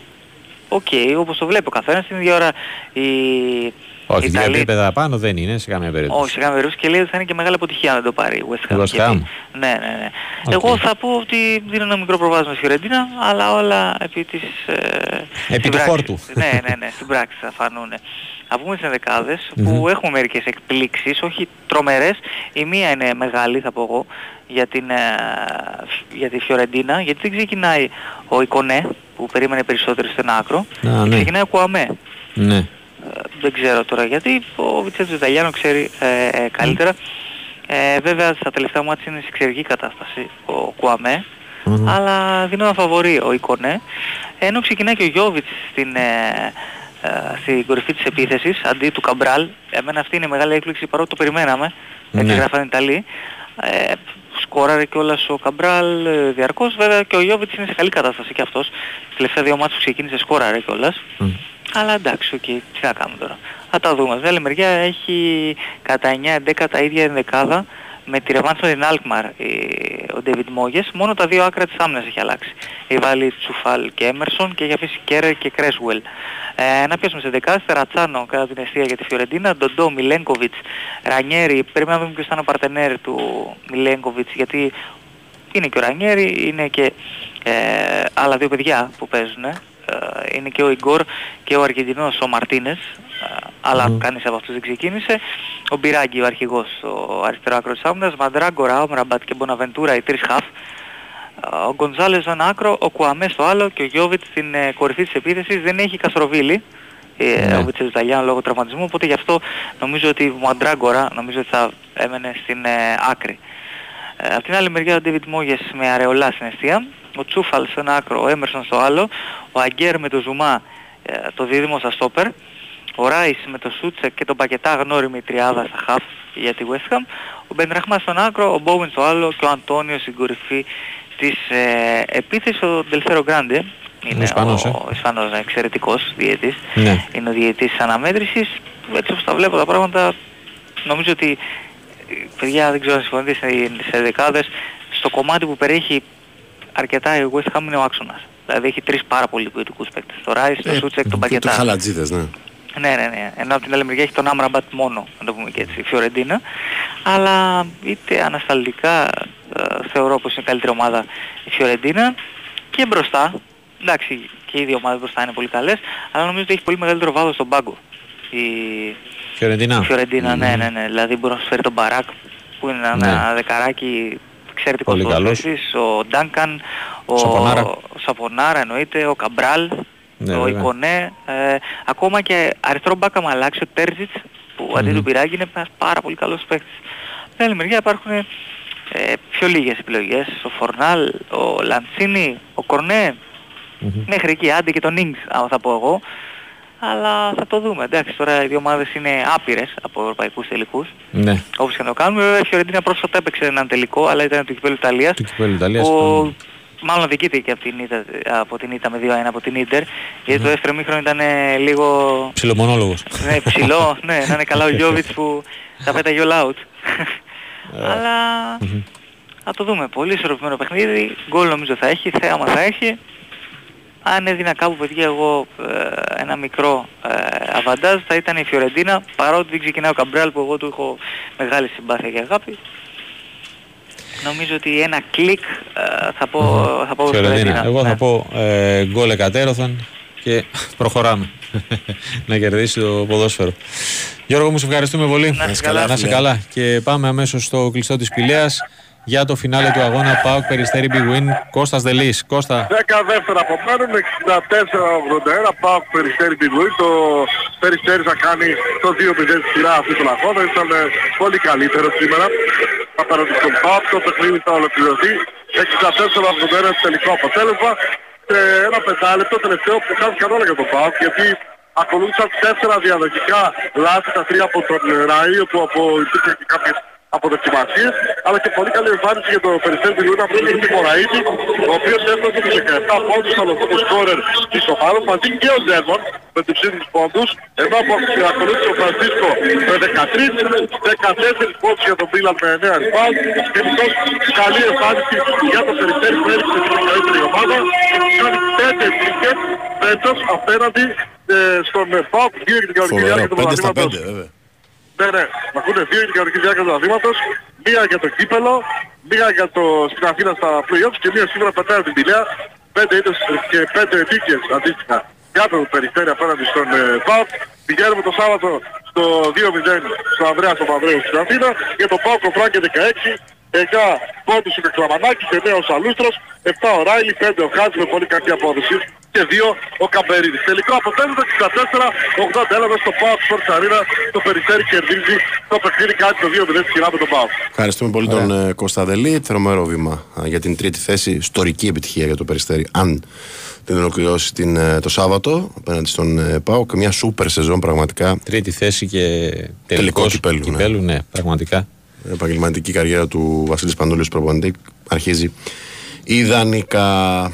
Μάλιστα. Ο, άλλο, ο κύριος που είναι στην ε, τηλεφωνική γραμμή σίγουρα το βλέπει το παιχνίδι. Ναι. Μας πει ναι, ένα μικρό σχόλιο το θέλω. Δημήτρη Τζορμπατζόγλου, χαίρετε. Γεια σου Δημήτρη. Γεια σας, γεια σας. Ούτε φάση δεν είδα. Αλήθεια; Και όχι επειδή μου βέβαιος ότι ο Παύλος θα κάνει νίκη με το Περιστέρι. Με γιατί είναι καλύτερη ομάδα. Ε, OK, okay, για το Σπανούλη είναι κάτι προσωπικό κτλ. Δυστυχώς δεν βλέπω όραμα κίνητρο. Τρίτη θέση και... Ναι, καλά, εντάξει. Τι σημαίνει. Α, γόητρο. Μόνο. Χρόνια, όχι το όχι. Ναι, ναι, ναι, αυτό το είπα και εγώ. Μακάρι να διακυβευόταν κάτι. Κάνει, και ο Πάοκ έχει κάνει υπέρβαση έτσι και ο Πάοκ ε, δεν είχε τόσο ψηλό budget, τα κατάφερε κτλ. Αλλά δεν. Αλλά. Δεν, δηλαδή δεν νομίζω ότι ψήνεται κάποιος ε, για το κάτι παραπάνω. Ακόμα και αυτοί που ε, έχουν σώσει τον ΠΑΟΚ, πραγματικά τον έχουν σώσει και από όσο κατάλαβα του χρόνου ο ΠΑΟΚ ξεχρεώνει και δημόσιο και ιδιώτες ναι. έχοντας και μάλιστα αξιοπρεπέστατη ομάδα ε, δεν ξέρω πώς θα συνεχίσουν. Γιατί δεν ψήνεται κανείς, δεν ψήνεται το κόσμος, δεν, δεν βλέπει κάποιο όραμα και στην Ευρώπη αν θέλετε για να από το όποιο βήμα κάνει η ομάδα.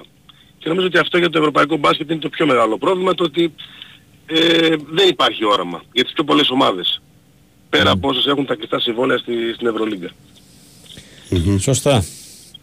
Λοιπόν, πάμε στα, στα ποδοσφαιρικά του ΠΑΟΚ. Τι έχουμε; Στα ποδοσφαιρικά, ναι. Εντάξει, μεγάλες ειδήσεις, ε, δεν, περι... δεν συμφωνίες, μεταγραφές. Αυτά θα χρειαστεί από ό,τι φαίνεται Καιρό. υπομονή λίγο, λίγο ακόμα. Εγώ ξεκολουθώ να πιστεύω ότι θα, θα φανεί, σύντομα θα φανεί προς τα που πάει ο ΠΑΟΚ και τι στόχους έχει βάλει και θα δώσει το στίγμα από τις πρώτες κινήσεις οι οποίες σαφώς πρέπει να γίνουν μέχρι τέλη Ιουνίου. Δεν υπάρχουν και, και περιθώρια. Ε, είναι οι τρεις πρώτοι στόχοι, ε, συγκεκριμένες εισηγήσεις, εγκρίσεις για τον ιδιοκτήτη. Είναι σε φάση διαπραγματεύσεων για να κλείσουν συμφωνίες με έναν φορ, έναν χαφ και έναν ακραίο μεσοπτικό, έναν αριστερό, ένα παίκτη θα παίξει στην αριστερή πλευρά και για αυτούς καίγεται ο, ο ΠΑΟΚ.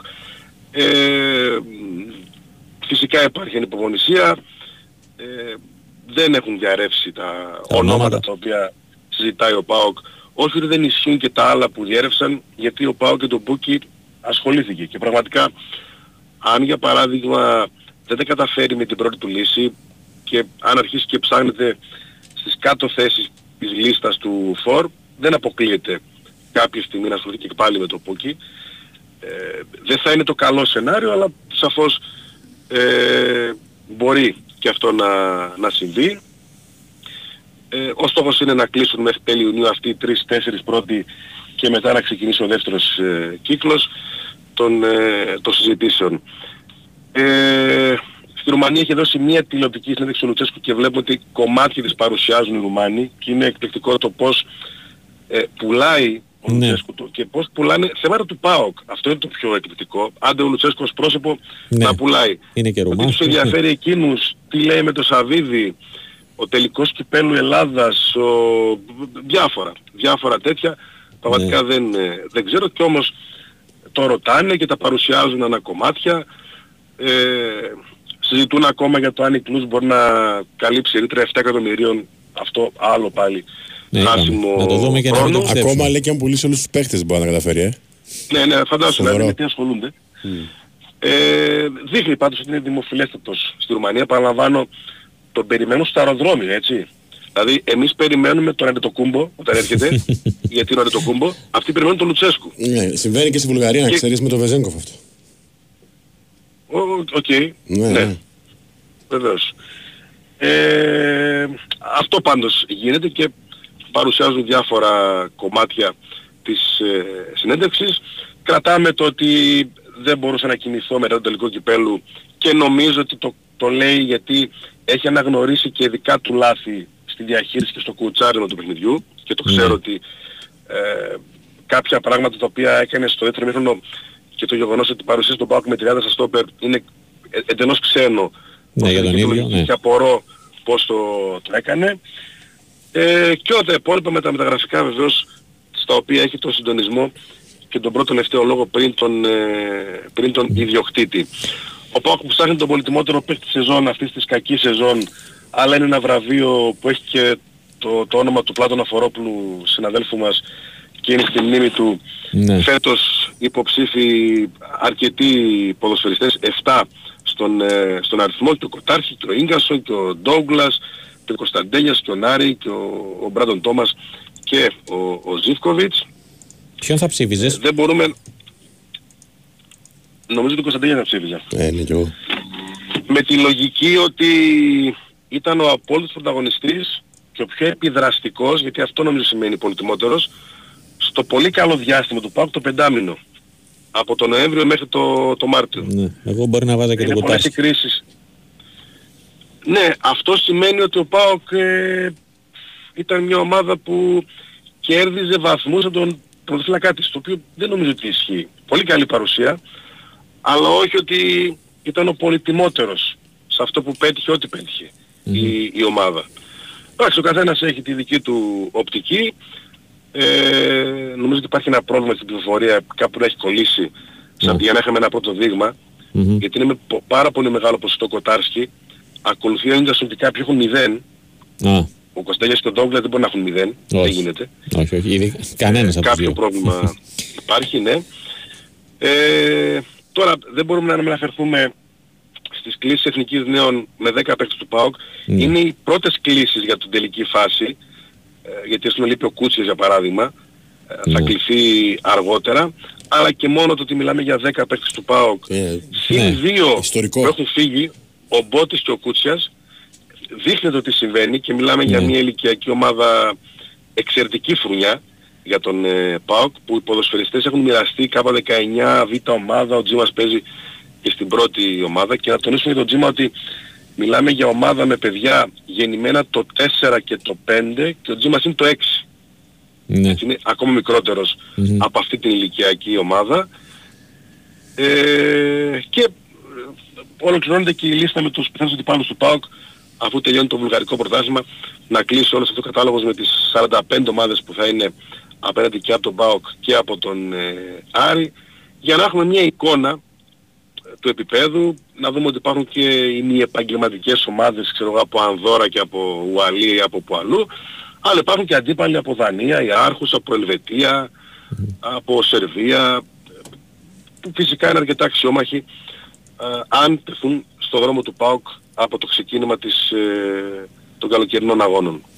Ε, Δημήτρη, από τη Βουλγαρία ποιον περίμενε ο ΠΑΟΚ, ποια την ε, δεύτερη ομάδα, την τρίτη; Ε, νομίζω δύο ομάδες περιμένει. Νομίζω ότι είναι δύο οι ομάδες από τη Βουλγαρία που θα είναι στους αδύναμους του conference στο δεύτερο προγραμματικό. Ναι. Η Τσέσεκα, η Λεύσκη ήταν διεκδικήτριες. Δεν θυμάμαι ακριβώς. Ναι.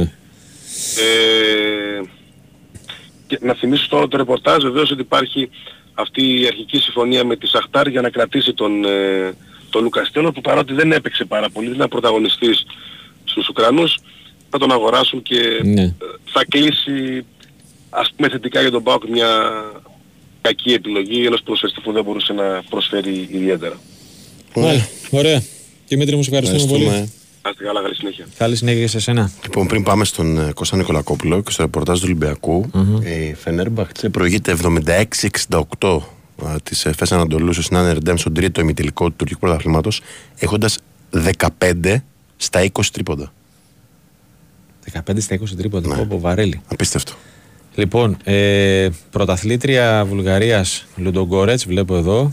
Δεύτερη Τσέσκα Σόφιας. ε, τρίτη η Τσέσκα 1948. Αυτές είναι ε, στα προκριματικά. Ε, και η Λεύσκη Σόφιας τέταρτη ε, στα play-off. Λοιπόν, Πάμε. Πάμε στον ε, Κώστα Νικολακόπουλο. Χαίρετε. Γεια σας τι κάνετε, ούτε ο τέτοιος, ο δικός μας δεν βάζει 15 στα 20, ε. Ποιος; Ο Στούκας, πώς το Ο Σλούκας. Ο Σλούκας. Εσύ, Κώστα. Σαν Στούκας που τα ρίχνει. Τι έγινε, Αχ, Θεέ το, μου. το χαιρετάμε το, το παιδί, τέλος, οριστικά; Ε, Τον Μπακαμπού, 2,5 ναι. εκατομμύρια ευρώ Πάω κι εγώ αδερφέ, μαζί του, ναι, έχεις δίκιο. είναι, είναι κάτι παραπάνω από πολλά. Οπότε αν στέκει τη σχετική πληροφορία, γιατί δεν μπορούμε να είμαστε βέβαιοι, ε, εκεί δεν μπορεί να υπάρξει συναγωνισμός. Δηλαδή άντε, α, στα άλλα που Στα δύο, ναι. έλεγες ότι έδινα, του έδιναν 2,5. Άντε λες ο Ολυμπιακός να έκανε την υπέρβαση να φτάνε 2. Να ήταν διαφορά 2-2,5 να λες ότι ξέρω εγώ τέλος πάντων ε, ή- δεν είναι και τεράστια αλλά 3,5 εάν ισχύει αυτό το πράγμα το νούμερο ναι. ε βέβαια αν ισχύει θα πρέπει να το θεωρούμε τελειωμένο Μμμ. το θέμα. Ναι. Τι θα κάνουμε; Θα δούμε. Βέβαια είναι μια... Είναι λίγο περίεργη η ιστορία με τον Μπακαμπού γιατί κάθε εβδομάδα προκύπτει κάτι διαφορετικό ενίοτε και κάθε μέρα ε, οπότε ας περιμένουμε το φινάλε της αλλά το πραγματικό φινάλε και όχι πληροφορίες κλπ. Αλλά επαναλαμβάνουμε ότι αν α, ισχύει αυτό το νούμερο δεν μπορούμε να συζητάμε. Μμμ. Δεν μπορούμε να συζητάμε. Αυτά για το θέμα του Μπακαμπού. Ένας άλλος παίκτης που έλεγε το συμβόλαιό του, αλλά είναι δανεικός για, ο, Κα- για τον Κανός λέω, φέρεται να είναι στο στόχαστο της Θέλτα και άλλων ισπανικών ομάδων. Έτσι ίσως μπορεί να εξηγηθεί και όλας αυτή η κίνηση που έκανε η Μπρέτφορντ Για την ανανέωση λες, ε; για την επέκταση του συμβολέου του ναι για άλλο ένα χρόνο που είχε δικαίωμα σου να πάρουμε κάνα 2-3 εκατομμύρια ότι παίρνεις σήμερα ημέρα καλά είναι να το πούμε έτσι Καλά ναι βέβαια. Για τα θέματα τα πιο καυτά του Ολυμπιακού δηλαδή των προπονητών το μόνο που υπάρχουν είναι πολλά δημοσιεύματα από το εξωτερικό σε σχέση με υποψήφιους προπονητές που ακούγονται για τον Ολυμπιακό ο Ιραόλα εξελίσσεται σε έναν περιζήτητο προπονητή μετά την πολύ καλή τριετία του στη Ράγιο. Ε, σήμερα υπάρχει το όνομά του στο ρεπορτάζ της ε, Olympique Marseille, της Celtic, της Celta και δεν ξέρω εγώ που αλλού. Είπαμε, αυτοί οι προπονητές οι Ισπανοί που, είναι, που είχαν φέτος καλή σεζόν δεν είναι εύκολοι. Και ο Μπορμπαλάς ακόμα που έσωσε την Χετάφε και είναι έμπειρος καλός προπονητής. Θα δούμε, θα δούμε, θα δούμε. Λίγο ακόμα και θα δούμε. Έχουμε και το τελικό του Champions League, θα γίνουν και εκεί κάποιες Θα γίνουν και εκεί κινήσεις. επαφές. Ε, βέβαια. Παραδοσιακά, τελικό Champions League, ο Μαρινάκης είναι εκεί, μιλάει με ομάδες, με μάνατζερ κλπ. Κώστα έχει ανέβει το όνομα του Γκαρίδο. Το όνομα του Γκαρίδο υπάρχει εδώ και κάμποσο καιρός στη λίστα. Ναι, Αν αν έχει έχει ανέβει, ανέβει λέω, ναι. δεν είμαι βέβαιος. Μμμ. Δεν ξέρω. Εγώ δεν ξέρω κατά πόσον θα ήταν μια επιλογή για τον Ολυμπιακό Γκαρίδο Σοφή. Δεν διαφωνούμε. Δεν ξέρω. Ναι. Υπό την έννοια όχι ότι δεν είναι ένας έμπειρος και ας προπονητής ο οποίος ήταν δυόμιση χρόνια στη Villarreal, αυτό λέει πολλά, αλλά είναι ένας προπονητής που εδώ και μια δεκαετία είναι εκτός Ευρώπης, ε, ξέρω εγώ σε Μαρόκο, Αίγυπτο, Αραβία κλπ. Ναι. Δεν ξέρω πραγματικά. Θα μου φαίνονταν, θα μου φαίνονταν λίγο περίεργο να σας το πω έτσι. 9 χρόνια είναι εκτός. Ε, δεν ξέρω. Μάλιστα. Δεν ξέρω. Ο Καγέχα της Βελελεβάντε. Ο Καγέχα είναι μια άλλη περίπτωση. Είναι πιο νέος προπονητής. Ήταν στη Villarreal δύο χρόνια πολύ πιο πρόσφατα. Ο, ο Γκαρίδο ήταν το 10, 10-11 πριν αρκετά χρόνια.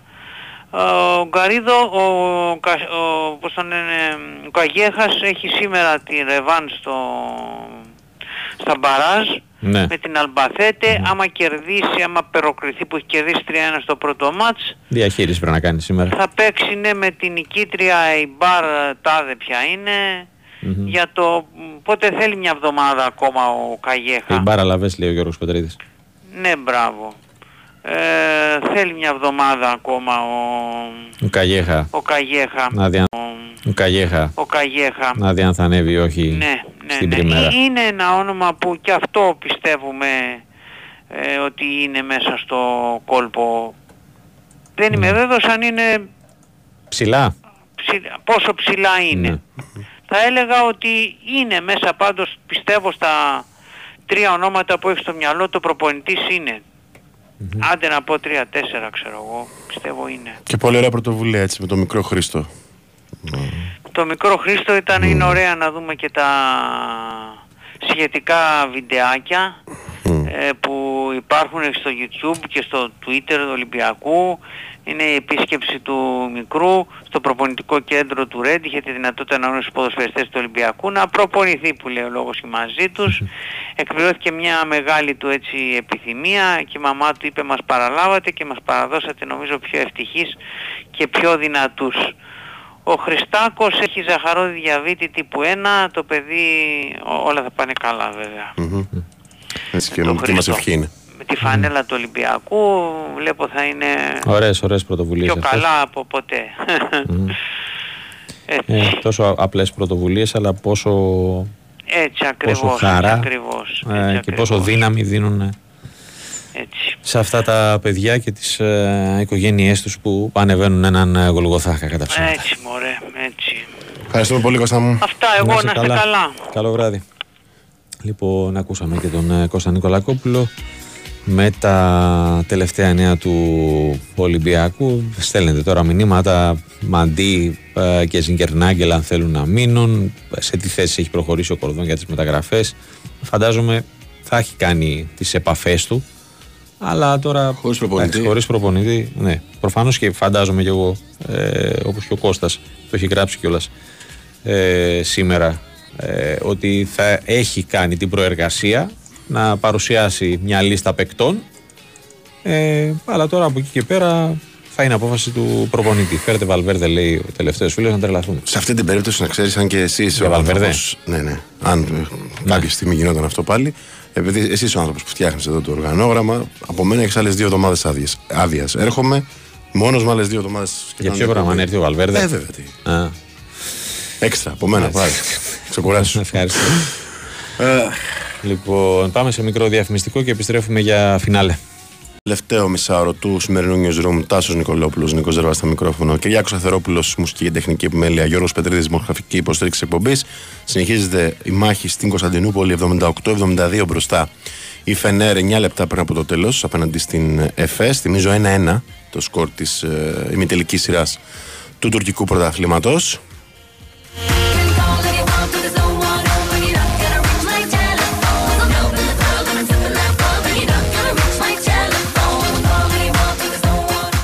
Λοιπόν, πάμε να ε, κλείσουμε το, τα ρεπορτάζ με αυτό της ε, ΑΕΚ.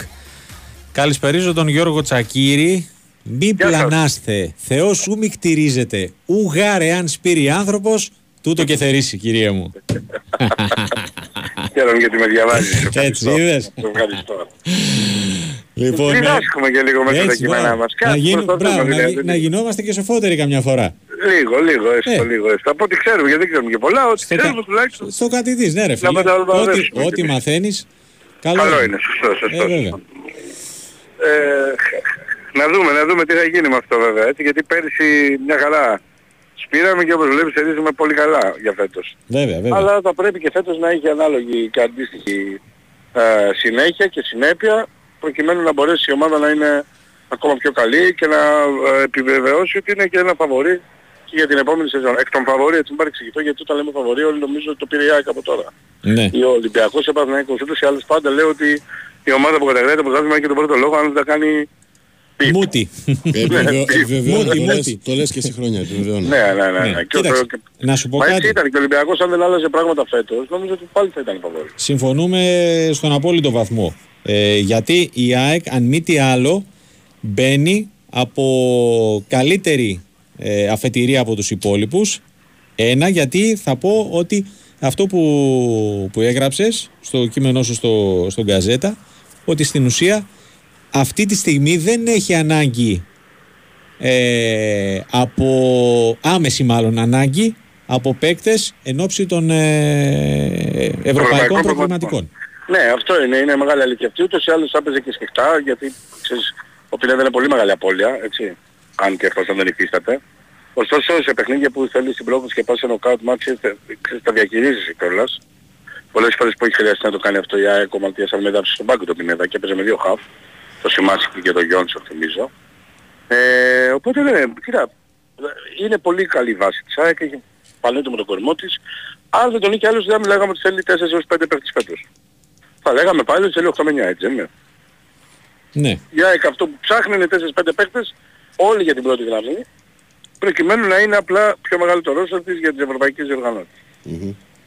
Uh, και έχει τον χρόνο με το μέρος της. Ε, ταυτόχρονα επαναλαμβάνω και υπενθυμίζω ότι πάντα σε μια ζωντανή περίοδος όπως είναι αυτή η μεταγραφική του καλοκαιριού και του χειμώνα, αλλά κυρίως του καλοκαιριού γιατί έχει πολύ μεγαλύτερη δεξαμενή να το πω έτσι. Ναι, βέβαια. Ε, παρουσιάζεται συνέχεια ευκαιρίες. έτσι. Δηλαδή αυτή τη στιγμή μιλάμε μπορεί να είσαι κοντά σε έναν παίχτη και στο δεκάλεπτο να σου να προτείνει έναν παίχτη ο οποίος ξεπερνάει τις προσδοκίες που περίμενες και εσύ ας πούμε και δεν, δεν τον χάνεις για πλάκα. Δεν, δεν, δεν, δεν το αφήνει να περάσει έτσι. Αυτά είναι πράγματα τα οποία στην ΑΕΚ φέτος είναι και πιο λειτουργικά πιο εύκολα. Διότι πέρυσι η ΑΕΚ προσπαθούσε να πείσει το Γιόνσον για παράδειγμα να έρθει στην Ελλάδα για λογαριασμό της χωρίς Ευρώπη, χωρίς ουσιαστική προοπτική που να μπορεί να την αντιληφθεί ο Δανός και πρέπει να τον φέρει στην Ελλάδα να κάνει ένα διήμερο και να τον, να το ψήσει μέσω του project και της διαδικασίας αλλά και της επαφής του με τον Αλμέιδα. Φέτος με την προοπτική του Champions League αντιλαμβάνεσαι ότι τα χέρια είναι πολύ πιο λυμένα να το πω έτσι. Ναι. Τώρα έχουν ακουστεί πολλά ονόματα, γιατί για τα εισιτήρια διαρκές και όλα αυτά τα έχουμε πει, μην τα ξαναπώ κουράζουμε, τώρα θα έχουμε τους άλλους λεπτομερείς αναφορά γιατί... Ναι, έχουν έρθει πάλι σήμερα. Ε, Ναι, ναι, ναι, και τώρα, τώρα... θα έρχονται συνέχεια, παιδιά, μέχρι τις 12 Ιουνίου Ναι. Ας κάνουμε λίγο υπομονή, δεν είναι πολύ Ναι. μακριά η ημέρα, θα είναι Ναι, κάθε πέντε λεπτομέρεια μέρες, έξι, ξεκάθαρη. οκ. Έτσι ακριβώς. Θα γίνει κάθε λεπτομέρεια ξεκάθαρη. Σε ό,τι αφορά τα θέματα με τα εισιτήρια διαρκείας, έχουμε πει ότι σε ό,τι αφορά το, τη βασική εικόνα, το είχαμε πει και πολύ καιρό μαζί νομίζω, Μμμ. η, τα εισιτήρια διαρκείας των ε, εντός συνόρων υποχρεώσεων δεν θα αλλάξει τίποτα και σε επίπεδο εννοώ οικονομικό που αυτό έχει μεγάλη σημασία και θα υπάρξει ένα ευρωπαϊκό πακέτο εισιτηρίων, να το πω έτσι, που, για το οποίο θα έχουν προτεραιότητα οι κάτοχοι διαρκείας. Μμμ. Το κλείνω αυτό γιατί όταν θα έρθει η ώρα θα τα πούμε όλα αυτά και με κάθε λεπτομέρεια θα γίνει και παρουσίαση, θα υπάρχουν και νούμερα, στοιχεία, α, α, πώς το λένε, ποσά και για τα ευρωπαϊκά Ναι. πακέτα που θα τα ξεκαθαρίζουν όλα. Ε, μ, υπάρχουν όμως πολλά μέτωπα που έχουν ανοίξει που δεν το ξέρεις παιδί ονόματα που μου σκάνε το ένα πίσω από το άλλο και δεν καταλαβαίνω γιατί. Ναι. Η αλήθεια είναι. Τέλος πάντων. Ε, Έχω πει για τον Σαντάλα ότι είναι μια περίπτωση που τα χαρακτηριστικά του οποίου θα τέριαζαν στην ΑΕΚ στο αυτό που ψάχνει, στα χαφ. Αυτό δεν σημαίνει ότι επειδή θα τέριαζαν τα χαρακτηριστικά του και ΑΕΚ το ψάχνει. Θα ναι. μπορούσε να ναι, σίγουρα έχει- μάλλον έχει προσταθεί. Επειδή, μπράβο, επειδή κάπου διάβασα ότι έγινε μια επαφή με τους εκπροσώπους του παίκτη, σου προκύπτει κάτι τέτοιο; Κοίτα, ε, μου προκύπτει ότι μπορεί να έχουν κάνει μια κρούση για τζέτιδες ποδοσφαιριστή. Μμμ. Γιατί από ό,τι κατάλαβα και μαθαίνω από τη Βραζιλία, όχι προσωπικά, έτσι Ναι. για να μην κοροϊδεύουμε τον κόσμο, Ναι. ε, από δημοσιογράφους της Βραζιλίας, αυτός ψάχνεται για τον να επιστρέψει στην Ευρώπη. Ναι. Ε, η αλήθεια είναι ότι αυτή τη στιγμή που μιλάμε η ΑΕΚ δεν με έχει απασχολήσει το αντικείμενο το συγκεκριμένο, όχι συγκεκριμένος ποδοσφαίρις. Δηλαδή δεν, mm. δεν την έχει απασχολήσει ιδιαίτερα. Ε, σε τέτοιο βαθμό που να μην ασχολείται. Νομίζω ότι αν δεν ναι. ξεκαθαρίσει το θέμα Πινέδα... Και ναι, νομίζω ότι η προτεραιότητα για την ΑΕΚ εντάξει, θα είναι ο Πινέδα σίγουρα, αλλά να βρεις και έναν που θα ήταν πολύ καλύτερος στο ίδιο level, νομίζω ότι θα, θα κινούνταν οι διαδικασίες έστω να τον έχει, ξέρεις, και αυτόν. Δεν θα είχε πρόβλημα. Να τον έχει και αυτόν. Αλλά α, ο Σαντάλα δεν είναι σε αυτό το επίπεδο από ό,τι αντιλαμβάνομαι στο μυαλό του ανθρώπου του ΣΑΕΚ. Αυτό που μου, μου είναι ξεκάθαρο στο ρεπορτάζ μου είναι ότι δεν προκύπτει ότι ασχολείται η ΑΕΚ. Αυτή τη στιγμή μιλάμε. Ναι. Ε, διάβασα αυτό για τον Μπούγκουρα αυτό, ξαφνικά. Αυτό σε τώρα. Αυτό στη ε, Ρουμανία βγήκε με αφορμή του ενδιαφέρον ναι, ναι, ναι, στη Ρουμανία. Στη Ρουμανία βγήκε δεν είπε καν ενδιαφέρον πια για τον Μπούγκουρα. Ναι δεν, δεν προκύπτει να Τυπικά θα σε ρωτούσα, φανταζόμουν την απάντηση, αλλά ναι, ναι, ναι okay. εντάξει, καλά, καλά και το γράψαν για να τελειώνουμε γι' αυτό. αλλά δεν, δεν, όχι, δεν προκύπτει να έχει ασχοληθεί και, και, και, και ούτε θα ασχοληθεί. Ήταν ναι. και για την περίπτωση του να ήταν πέμπτο στόπερ, να το πω έτσι. Ναι. Νομίζω ότι σε αυτή την κίνηση η ΑΕΚ θα πάει σε ένα παίχτη που θα είναι πιο... θα έχει μεγάλη δυνατότητα να παίξει είτε στην ΑΕΚ Β και να μπορεί να υπολογίσει για κανένα μάτς κυπέλου και στην ΑΕΚ στην πρώτη ομάδα. Αυτό mm-hmm. τέτοια, τέτοιο χαρακτηριστικό θα έχει το παίρνει το στόπερ της ομάδας που αποκτηθεί. Mm-hmm. Και θυμίζω ότι η ΑΕΚ θα ένα στόπερ το οποίο θα είναι στην ίδια ευκαιρία με Μουκουτί και Β. Αυτή είναι η mm-hmm. ουσιαστική προ... μεταγραφή που θα κάνει σε ό,τι αφορά την άμυνά της, έτσι, η προτεραιότητά της.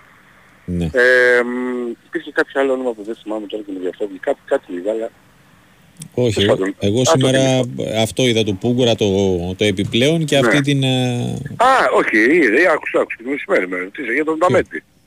Α, ναι, ναι, ναι. Από ναι. Δευτέρα πλανάτε αυτό, ναι. Ναι, ναι, ναι. Ας σταματήσεις να πλανάτε. Δεν υπάρχει κανένας λόγος. Ναι. Μέχρι εκεί τελεία. Δεν χρειάζεται να πω κάτι άλλο. Ε, σίγουρα πολύ καλή μεγάλη παιχτάρα και θα το, θα το θέλαμε όλοι νομίζω, αλλά νομίζω ότι η προτεραιότητά του για να είναι η Ελλάδα θα πρέπει να μην βρίσκει αυτό που λέμε στον ίδιο μοίρα. Οπότε πάμε παρακάτω. Ε, αυτά σε ό,τι αφορά την ονοματολογία της μέχρι τώρα. Ε, πρέπει να πούμε ότι έχει συνεχίσει το έντονο πρόγραμμά του ο Σερκαραούχο. Ναι. Νομίζω ότι θα γυρίσει πολύ καλά. Πολύ καλύτερα από ό,τι περιμένουμε δηλαδή. Ναι. Ε, ούτε σε άλλες τα τελευταία 2-3 χρόνια το συνηθίζει, αλλά αυτό τώρα μιλάμε για τον δραματισμό, έτσι δεν μιλάμε για το personal training που έκανε για να είναι ένα κλικ πιο μπροστά από τους υπόλοιπους ναι. όταν mm-hmm. άρχισε το βασικό στάδιο προετοιμασίας. Ωραία. Γιώργο, σε ευχαριστούμε πολύ. Να σε καλά. φίλε. Καλό βράδυ. Λοιπόν, ακούσαμε και τον uh, Γιώργο Τσακίρη με τα τελευταία νέα της ΑΕΚ. Το παλεύει η Μπεσίκτας, λέω, η Ανατολού Εφές να, ναι, ναι, να επιστρέψει. Πολύ δρόμο ακόμα. Πόσο θέλει, 5-42, καλά 5, βλέπω. 42, ναι. Mm-hmm. Ωραία, 81-86. Ε, ξεκίνησε και πριν από λίγα λεπτά ε, και ο τελευταίος ε, χρονικά προημιτελικός του Ρολάν Γκαρός στο απλό ανδρών. Ο Ρούντ έχει μπει πολύ δυναμικά και προηγείται 3-0 στα games του Ρούν, ο οποίος σερβίρει και είναι πολύ κοντά στο να χάσει και αυτό το game, το δικό του. Ε, αν του κάνει και δεύτερο break ο Ρούντ, ε, τότε τα πράγματα θα είναι πολύ δύσκολα για τον ε, Δανό.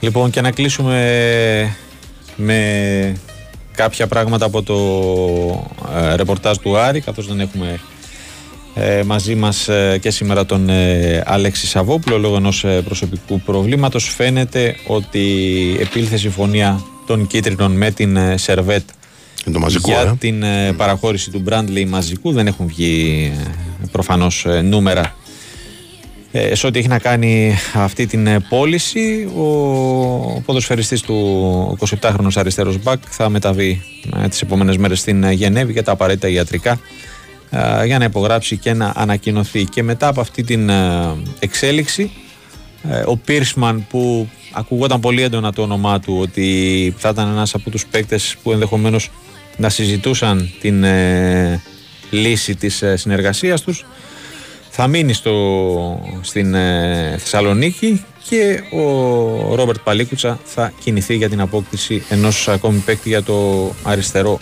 άκρο της άμυνας. Επίσης αναμένονται εξελίξεις, μάλλον η χρυσή τομή, να το πω πιο συγκεκριμένα, με τον ε, Σιαμπάνη, στον οποίο έγινε πρόταση για διαιτές συμβόλαιο, ε, με κάποια χρήματα και μπόνους, τα οποία σε πρώτη φάση φαίνεται ότι δεν ικανοποιούν τον ε, ποδοσφαιριστή, θέλει να μείνει, αλλά προφανώς με κάποιους καλύτερους όρους, γι' αυτό και γίνεται προσπάθεια τόσο ώστε να βρεθεί η χρυσή τομή και μετά τον Ρουπ να ανανεώσει και εκείνος το συμβόλαιο του.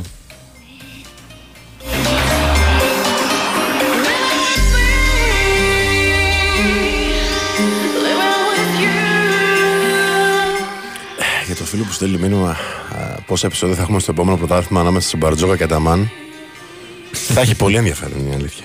Θα έχει πολύ τριγκά ναι. ιστορία.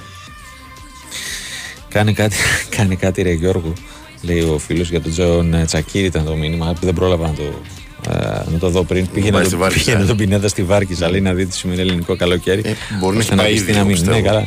Ναι. ναι. Λοιπόν, έχουν δηλωθεί επίσημα ναι. οι συμμετοχές των ομάδων βόλεϊ. νομίζω ότι αξίζει να τις αναφέρουμε. Στα ευρωπαϊκά κύπελλα την νέα σεζόν. Πριν πάμε στον Γιάννη Πολιά να κλείσουμε με τα διεθνή. Mm. Λοιπόν, ο Ολυμπιακός ε, στους άντρε θα συμμετάσχει στο Champions League. Επιστροφή για τον ναι. Ολυμπιακό που έχει αρκετό ρίσκο βέβαια αυτή η συμμετοχή. Ο Πάοξ στο Σεβ Cup, ο Παναθηναϊκός και ο Μίλωνας στο Challenge Cup. έτσι. Ενώ υπάρχει και η δήλωση της Κηφισιάς αν προκύψει καινή θέση για το Challenge Cup. Οι τέσσερις σίγουρες συμμετοχές των ε, ανδρικών ομάδων είναι αυτές που προανέφερα. Στις γυναίκες, mm-hmm. ε, Ολυμπιακός στο Challenge Cup, ο Πάοξ στο Challenge Cup. Ε, ενώ έχουν δηλώσει συμμετοχή ε, σε περίπτωση καινή θέσης Παναθηναϊκός ΑΕΚ και Θέτιδα. Μάλιστα. Ωραία. Λοιπόν, και πάμε να κλείσουμε με τα διεθνή ε, ειδησιογραφία πλην ε, δηλαδή του τελικού του conference που αρχίζει σε 10-11 λεπτά στην ε, Πράγα. Γιάννης Πολιάς, τι έχουμε; Τι κάνετε; Καλά. Φιλοσιέ έχετε εδώ πέρα. Ε; Ναι, ναι, ναι. Έντονες. Πολλές. Πολικό ψύχος και. Άστο, άστο. Λοιπόν, ναι. ναι, γεμάτη ημέρα και σήμερα νομίζω. Μη ναι. Κυρίως φυσικά με αυτή του Λιονέλ Μέση, ο οποίος ε, σε λίγο θα ανέβει κάποια δήλωσή του στα καταλανικά μέσα, σε Sport και Mundo Deportivo. Μπράβο, γιατί τώρα έστειλε ένας φίλος. Όχι ε, live από ό,τι έχουμε καταλάβει, έχει ναι. βιντεοσκοπηθεί ήδη και θα λέει. Lionel Messi will speak in 14 ε, minutes. Ακριβώς έτσι. ε, και πιθανότατα από αυτά, που μπορούμε να, από αυτά που έχουμε αντλήσει δηλαδή σήμερα από διάφορα ξένα μέσα, θα ανακοινώσει την πρόθεσή του να συνεχίσει την καριέρα του στις ΗΠΑ και στην Ιντερ Miami. Αυτό τουλάχιστον προκύπτει από τα όλα όσα έχουν γραφτεί. Mm-hmm. Ε, σήμερα θυμίζω Ιντερ Miami ε, του David Beckham, έτσι φρέσκια σχετικά ομάδα του MLS. Όχι τόσο καλή αγωνιστικά, αυτή τη στιγμή είναι τελευταία ναι. στην περιφερειά mm-hmm. της. Μετράει μάλιστα πέντε συνεχόμενες ήττες. Η Ιντερ. Ε, ο Μέση, ο οποίος θυμίζω έμεινε πρόσφατα ελεύθερος από την Paris saint μετά από μια διετία η οποία από άποψη αριθμών ήταν γεμάτη, αλλά νομίζω ότι από άποψη ουσίας δεν ήταν αυτό που περίμενε ούτε ο ίδιος, ούτε σίγουρα Μάλλον και ο Παδί. Κάπως διαφορετικά. Τον Παριζιάν θυμίζω ότι έφαγε γιούχα. Έτσι, ο Αργεντινός. Στο τελευταίο, ε. Στο τελευταίο παιχνίδι, ναι, ναι. ακριβώς. Πριν τη φιέστα, το μεταξύ δεν βοήθησε και το ματ από 2-0-2-3 με την Κλερμόν. Ναι. Αλλά σε κάθε περίπτωση, εντάξει, αυτό ήταν απλά νομίζω ένα πολύ μικρό κερασάκι.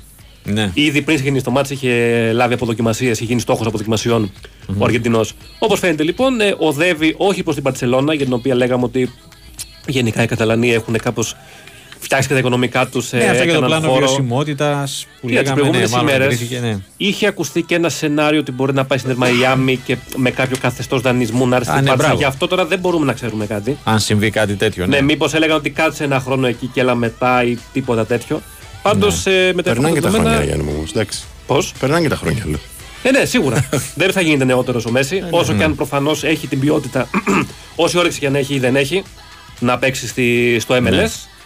Ε, να πούμε ότι ο Μέση πριν από δυόμιση περίπου χρόνια είχε κάνει κάποιες δηλώσεις και είχε πει ότι ε, είναι ένα όνειρό του ουσιαστικά να παίξει στις ΗΠΑ και να ζήσει στην ε, Αμερική. Οπότε έρχεται κάπως και κουμπώνει στη, ναι. στην πιθανότητα μετακίνησης αυτής. Ενώ δεν είναι όπως ο Ρονάλντο, ο οποίος παλιότερα είχε πει ότι δεν θα θέλει να πάει να παίξει στην Σαουδική Αραβία, ας πούμε, και τελικά το έκανε. Ο mm. Μέση το έχει πει κιόλας, δηλαδή είναι, είναι πιο τίμιος εισαγωγικά.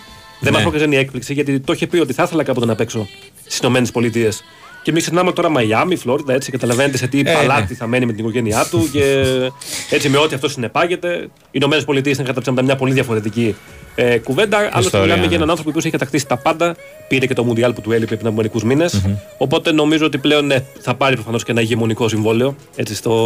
Όπου και να πάει. Στην Αμερική, ναι, θυμίζω και η άλλη χιλιάδα. Εντάξει, στην άλλη χιλιάδα ήταν πιο πολλά λεφτά. Mm-hmm. Και μάλιστα υπήρχε και μια φημολογία πριν από λίγο. Ναι, υπήρξε μια φημολογία ότι κάνει ρελάντ μετά τα δημοσιεύματα για Ιντερ Μαϊάμι. Δεν ξέρω, θα του δώσουν και μισή έρημο, δεν ξέρω. το, το Μαχαραγιά, δεν ξέρω πραγματικά πλέον.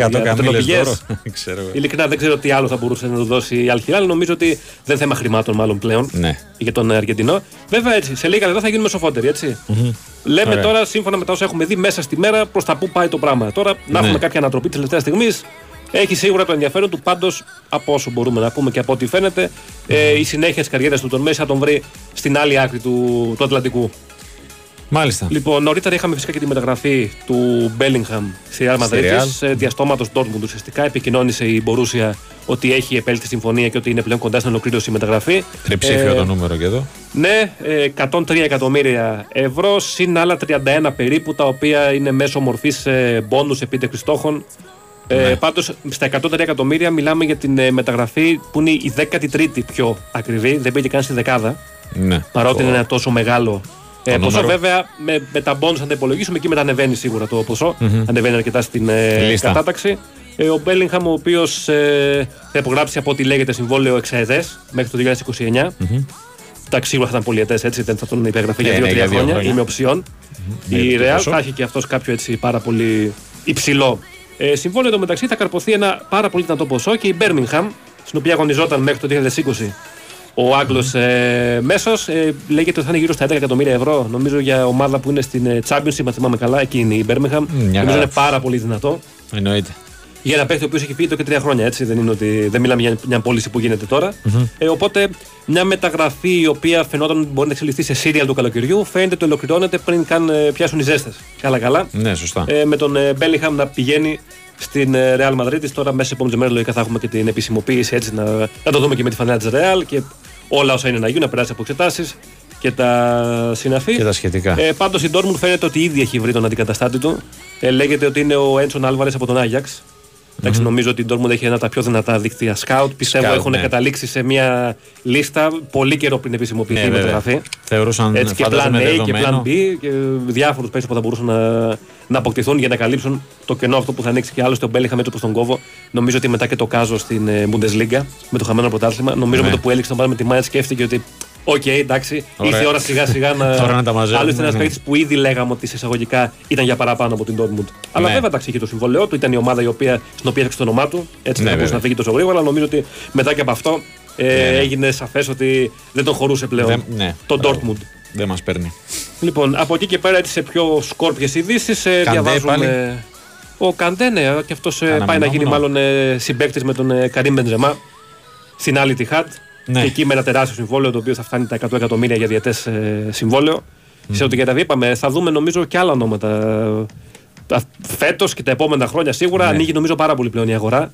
Ανοίγει ψαλίδα πάρα πολύ οικονομικά με ομάδες ναι, από ναι. άλλες χώρες, είτε από την Ασία είτε από αλλού που ήθελαν ναι, να προσελκύσουν. Καμία σχέση. Ναι, δηλαδή ναι. και ο Μέση έτσι, άλλωστε, αν δεν υπήρχε το θέμα τώρα αυτό ότι ο Μέση κατακτήσει τα πάντα και πραγματικά έχει και, μια, και έναν κουμπαρά γεμάτο, μπορεί να πάει οπουδήποτε. Mm-hmm. Δεν θα μπορούσε κανείς να αγωνιστεί την πρόταση της Αλχιλάλ. Που μιλάγαμε για δις ε, ναι, πλέον. Έχει ξεφύγει το πράγμα, νομίζω είναι, είναι σαφές. Όντως. Λοιπόν, από εκεί και πέρα σε πιο φυσιολογικά ε, νούμερα.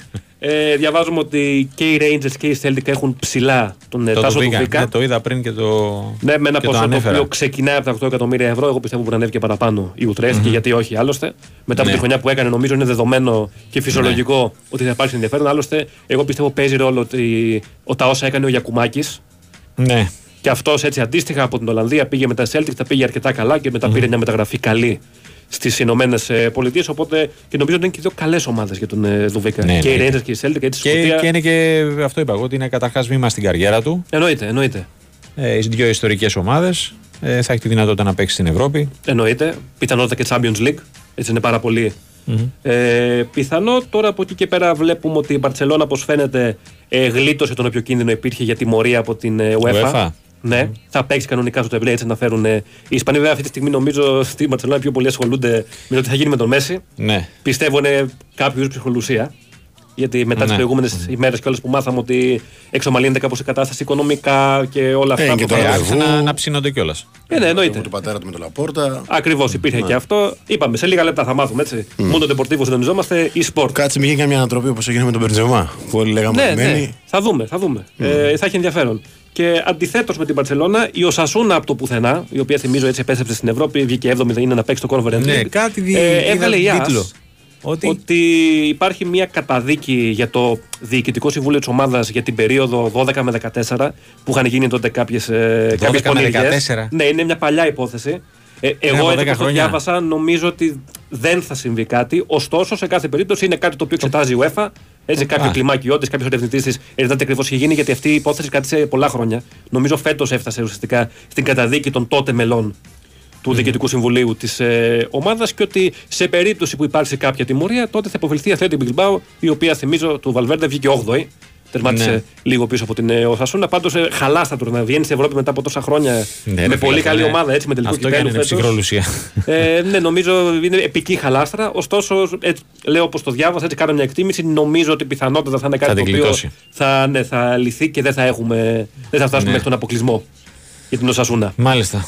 Ε, και να πω εγώ για να κλείσουμε ε, ε έξω αγωνιστική αυτό για την, ε, για την έγκριση της ε, από πλευράς πολιτείας του Ρίο Τζανέιρο ενός νομοσχεδίου που προβλέπει την διακοπή των ποδοσφαιρικών αγώνων σε περίπτωση ρατσιστικής συμπεριφοράς ε, μετά τα όσα υπέστη ο Βινίσιος Τζούνιορ στα, στα τέλη του Μάη. Ναι, Ακριβώς. Κάτι που συνέβη στην άλλη άκρη του ατλαντικου Έτσι, με τους Βραζιλιάνους να στέκονται δίπλα στον ε, Ροδρίγκο. Φέρνει αυτή την κίνηση. Καλώ θα πω εγώ. Ναι, ως πρώτο μέτρο, ναι. Πώ λέει εδώ το κείμενο που παρουσιάστηκε στην νομοθετική συνέλευση του κράτους.